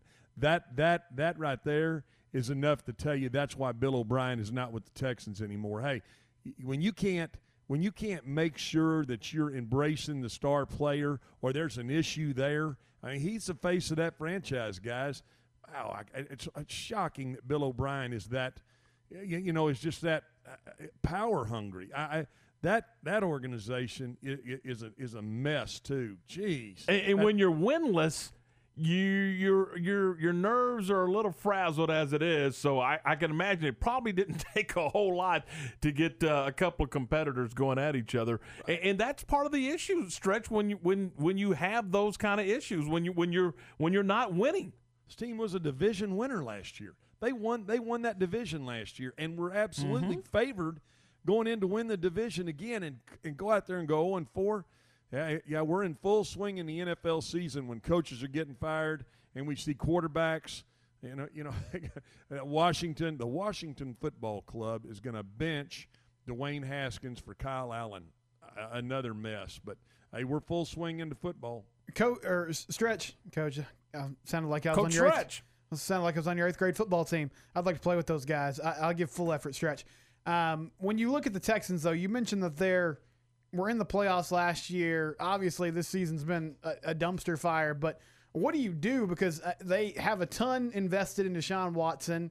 I mean, it doesn't look like a complete rebuild, but are, you at that point after four weeks of, of what looks like a really bad football team? I, I- don't think so. I, I- I mean, they, they uh, imagine this: their offensive coordinator, Bill O'Brien, gave the play call sheet to a guy who was a defensive tackle.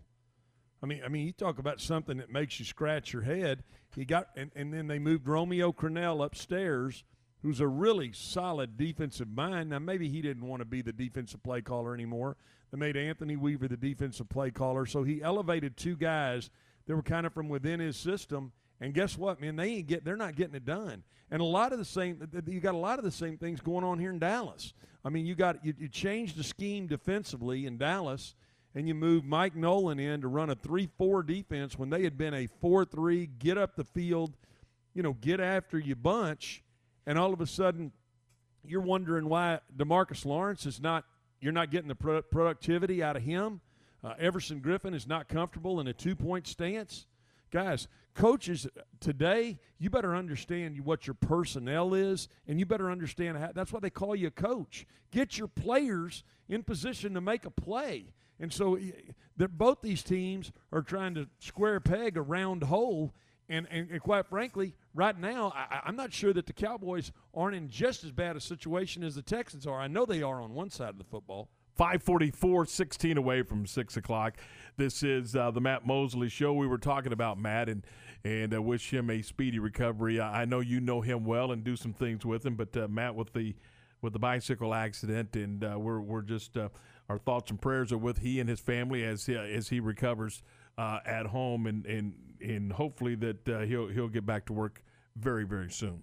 Yeah, he, you know what? Unfortunate thing. I know. I know that he did like to ride his bike over there in White Rock Lake, White Rock Lake, which is kind of that area where he's from, and real unfortunate. I don't know exactly what happened, but he had a had a, had an issue with his bike, and hopefully he'll uh, hopefully he can heal up and mend and get back on the radio. I- I, know you're uh, you're a UT guy, and and your uh, your horns, and, and you coached at Oklahoma, so you you you, you know you know this rival rivalry well. And, and we talked about it earlier today uh, on our program, but man, it's just strange to see that this game is not getting a whole lot of uh, national attention, and I understand why. I mean, yeah. y- you get it. You got a couple of teams that are struggling, quite frankly, uh, but the this has always been the game or one of the games that you always just kind of love to watch for for obvious reasons. You had half the stadium, you know, in red and half in burnt orange. You had you had the the fair, big Ferris wheel in the background, and and, and, and it was ninety nine percent of the time it was a very meaningful football game. But man, you're just it it, it drew the eleven o'clock window. I mean, It hurt, just it really does. You know what? It hurts to see this this rivalry where it is right now. It really does. I, I we talked earlier about you know the criticism that Urban Meyer has has given Tom Herman for not developing players. Uh, you know, and then we've heard the criticism of Lincoln Riley to say, "Hey, well, you you finally got your own quarterback to develop here. Uh, you don't have a transfer guy. You don't have Baker Mayfield coming from Texas Tech. You don't have Kyler Murray coming up from Texas A&M. You got you got your own guy, and now you know they're they're one and two. Quite frankly, Texas should be one and two. Speaking of an unbelievable onside kick and an ability to come back from 15 down, uh, both of these programs have have got it in reverse, and it's it's uh, it, it's painful. It is painful to watch because having been on both sides of this. Um, you know the schooner on one end and Bevo on the other. There's so much, there's so much tradition. There's so much pride in both these universities. Uh, you know, always been able. Both these schools have always been able to play defense, and right now, I, am not sure they could get off the field versus air. So it, it is. It's a painful. It's painful to to be. Uh, you know, to have ties to both of these programs, and you know, normally you don't do that. I mean, you're either you're either you either bleed orange or or, or you're you know you're a Sooner, and I, that was some of the best three years of my life was when I was in when I was in Norman. It was it was a great you know it's a great university, and obviously I love the University of Texas, and Austin is my home. But it, it is, guys, it, it, it's hard to think about uh, these two programs, and the the I, I just feel like they're going in the wrong direction. Stretch, when you watch uh, Spencer Rattler, for the longest time, it seemed like no matter who they plugged in at quarterback, Lincoln Riley's offense would thrive. Is this, you know, a, just a QB, a young QB having to adjust to uh, another level of football? Do you see uh, problems across the board with the offense? Why are they struggling to score at times? Well, I, you know, I do see that uh, their offense is still is still very productive. They've still got weapons. Obviously, lost CeeDee Lamb and a little bit of speed outside, but I like I like Spencer Rattler. I think it's going to take him, like you said, it's going to take him a little time to adjust to the speed of the game. The, the, the other side of it is what concerns me more, and really it's the same thing with Texas. I mean, neither one of these schools are very sound defensively. I mean, the University of Texas lines up in two four eyes, and they wonder why the TCU quarterback jogs in the end zone. Uh, same thing at Oklahoma. I mean, they they got rid of they got rid of Stoops' brother and, and, and brought Alex Grinch from Ohio State. They can't stop anybody. I mean, they're giving up forty something points a game. I I, I can't understand why they're not better because they certainly have athletes. Now, you know, the question is, like you said, Stephen, I mean, do they spend so much time on offense that they don't get the right looks defensively and it doesn't prepare them to go into the game? I, I, I think Oklahoma will be fine offensively, and I think Spencer Rattlers uh, it, it will adjust and he'll learn the speed of the game and he won't make some of those throws that he makes, you know, when the middle of the field's closed, gets the ball intercepted. But – defensively, I, I, just don't know how you fix what's going on at either one of these schools because Texas just changed coordinators last year. They went from Orlando to Ash, brought him in from uh, from Rutgers, and, and, and, they look just as bad. So I, I it, it, really is. It's it's one of those things where you just sh- sh- you know kind of shrug your shoulders and you can't understand why both of these programs with so many five star players are, are, are, are playing so poorly. 548. It is a dozen minutes away from 6 o'clock. We're going to get a break here, and we will come back with more of the program in a moment. This is the Matt Mosley Show, and we're back with more right after this. This is the Baylor Sports Beat, a daily look inside Baylor athletics. Now, here's the voice of the Bears, John Morris. Hi, everybody. It's time for a check of Baylor athletics on the midweek Baylor Sports Beat. Coming up, our weekly visit with Athletic Director Mack Rhoades talking on football, a kickoff time for homecoming, plus soccer and volleyball. Details straight ahead on today's Baylor Sports Beat. How do you get the job done? With power. Get all the power you need in a new Ram. Allen Samuels presents Ram Power Days. Extra special savings and special factory financing on all new models. Hauling families to great places. Doing chores, working hard. Allen Samuels will help you get the job done. Ram, the highest pickup owner loyalty in America. Shop, apply, buy online. We deliver. Allen Samuels, official auto dealer of the Heart of Texas Fair and Rodeo. TNG can, and here's why. To say my wife and I have a lot to clean is an understatement. So we go to TNG Chemical, where the pros know what cleaning solutions to use and give us detailed instructions on exactly how to use them. We never got that kind of advice from any other stores. And the prices at TNG are great. From general household cleaners to odor control solutions for our pets. We go to TNG Chemical and Supply. That's why. TNG Chemical and Supply. That's why. Coach Paul Jobson and Baylor Soccer in action this weekend from Betty Lou Mays Field. Now, doing his part in preparing champions for life, here's the voice of the Bears. And back on today's Baylor Sports Beat, today our weekly visit with Athletic Director Mack Rhoades, beginning with Baylor football. Open this Saturday, but we have a kick time for the homecoming game with Oklahoma State October 17th. Yeah, here on uh, on uh, October 17th, as you mentioned, uh, homecoming, 6:30 p.m. ABC. So will be a uh, a great platform, a great opportunity for us. Special night again, um, as uh, as I talked about, or as you mentioned, homecoming, but uh, also will be a, a, night for us to to honor Dutch Schrader. So, um, looking forward to, to to being able to do that, and that will be. Um, you know that game will be the, the start of uh, of a five game stretch. So um, need to make sure we get all the kinks worked out. Uh, you know, here prior to the prior to the seventeenth. This week, uh, volleyball is home hosting Oklahoma. It's on Thursday and Friday this week. Yeah, Thursday and Friday, uh, six o'clock, uh, both both nights. Uh, that first night, Thursday, ESPNU, and then uh, and then Friday night on, on Big Twelve now, and you know coming off the uh, the uh, two uh, two match sweep of, of, TCU, and so we've got some great great momentum. We'll look forward to I'll look forward to watching them play in person. So my my first opportunity this year. So excited about that. Yeah, same here. Looking forward to it. And soccer Friday night is home. Another big match for Baylor soccer.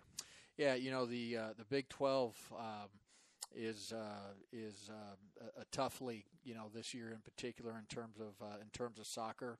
You know, coming off, you know, playing uh, the number four team in the nation, Oklahoma State, to a to a tie, and now We've got on on Friday, you know, the the match against number five Kansas at 7 p.m. and looking forward to that. And by the way, it is scarf night night, so um, I hope the uh, the weather is a little bit cooler so that uh, we can actually give out a scarf and that you can use it. So um, a great week for uh, for Baylor athletics. Thanks, Mack, and that's our time for today. More tomorrow on our next Baylor Sports Beat. Welcome back to the Matt Mosley Show. It's time for the dismount. For a final look at today's top stories, here's Matt Mosley and Stephen Simcox. 553, Tom and Stephen in for uh, in for Matt Mosley here on this uh, Wednesday afternoon. Keeping you posted on the uh, ball game. By by the way, the uh, the Astros are on over on our sister station, Fox Sports Central Texas, 1330 AM and 93.9 FM. And right now, the Astros have runners at second and third in the home half of the eighth inning, trailing Oakland nine to seven. They they had one point. Stephen had a seven four advantage, and then they gave up five unanswered. But they uh, they've got got a chance here. They got a chance here, but. Uh, you got to catch up to that 97 mile per hour fastball. 9 7, Oakland with the advantage over the Astros with two outs and runners at second and third at the bottom of the eighth inning. Ah, uh, man, what did we not get to today? I know you had a. Uh, you had a million things over there. I saw the stack, uh-huh. but there's a couple things we just didn't get to. Yeah, well, Stretch mentioned it briefly, but in the fallout of Bill O'Brien firing, uh, we're, we're hearing that he had a heated exchange with J.J. Watt during a recent practice. The incident, which also included defensive coordinator Anthony Weaver, took place uh, leading up to their Week Three loss to the Steelers. Um, they had a verbal blowup of practice, and then that led to essentially what was like a player mutiny, Tom, and the players kind of turned on Bill O'Brien, and that's what led to uh, his hasty firing. Let's see, fifty-three to one is that kind of how that works? Seems like it. Yeah, going after J.J. Watt when he leaves that team, maybe not the best strategy for no for Bob. No, you say, Mr. Watt, what can I do for you to this afternoon, sir? Well, so yeah, I mean, it's curious. It, it's interesting to see that go down, and I don't know. You had Sean Salisbury on today on Game Time. I'm not sure what direction the Texans go with GM and head coach, but that's not a bad roster. I mean, they have issues, but it's it's not a total rebuild job. No, Stretch was talking earlier today on on our program that uh, he thought uh, he thought it was an outstanding roster. Thought mm-hmm. it was just you know terrific roster, but uh, unfortunately, uh, for whatever reason, there is no cohesiveness within that organization right now, and the wheels are off. And Josh Reddick strikes out, so A's continue their nine seven lead. Reddick broke a bat over his leg, so he's pretty fired up about that. Yeah, that's that that's going to leave a mark. That is. All right, Tom. That's it. All right, we got to go. Tune in to Fox Sports Central Texas. You want to hear the end of that game?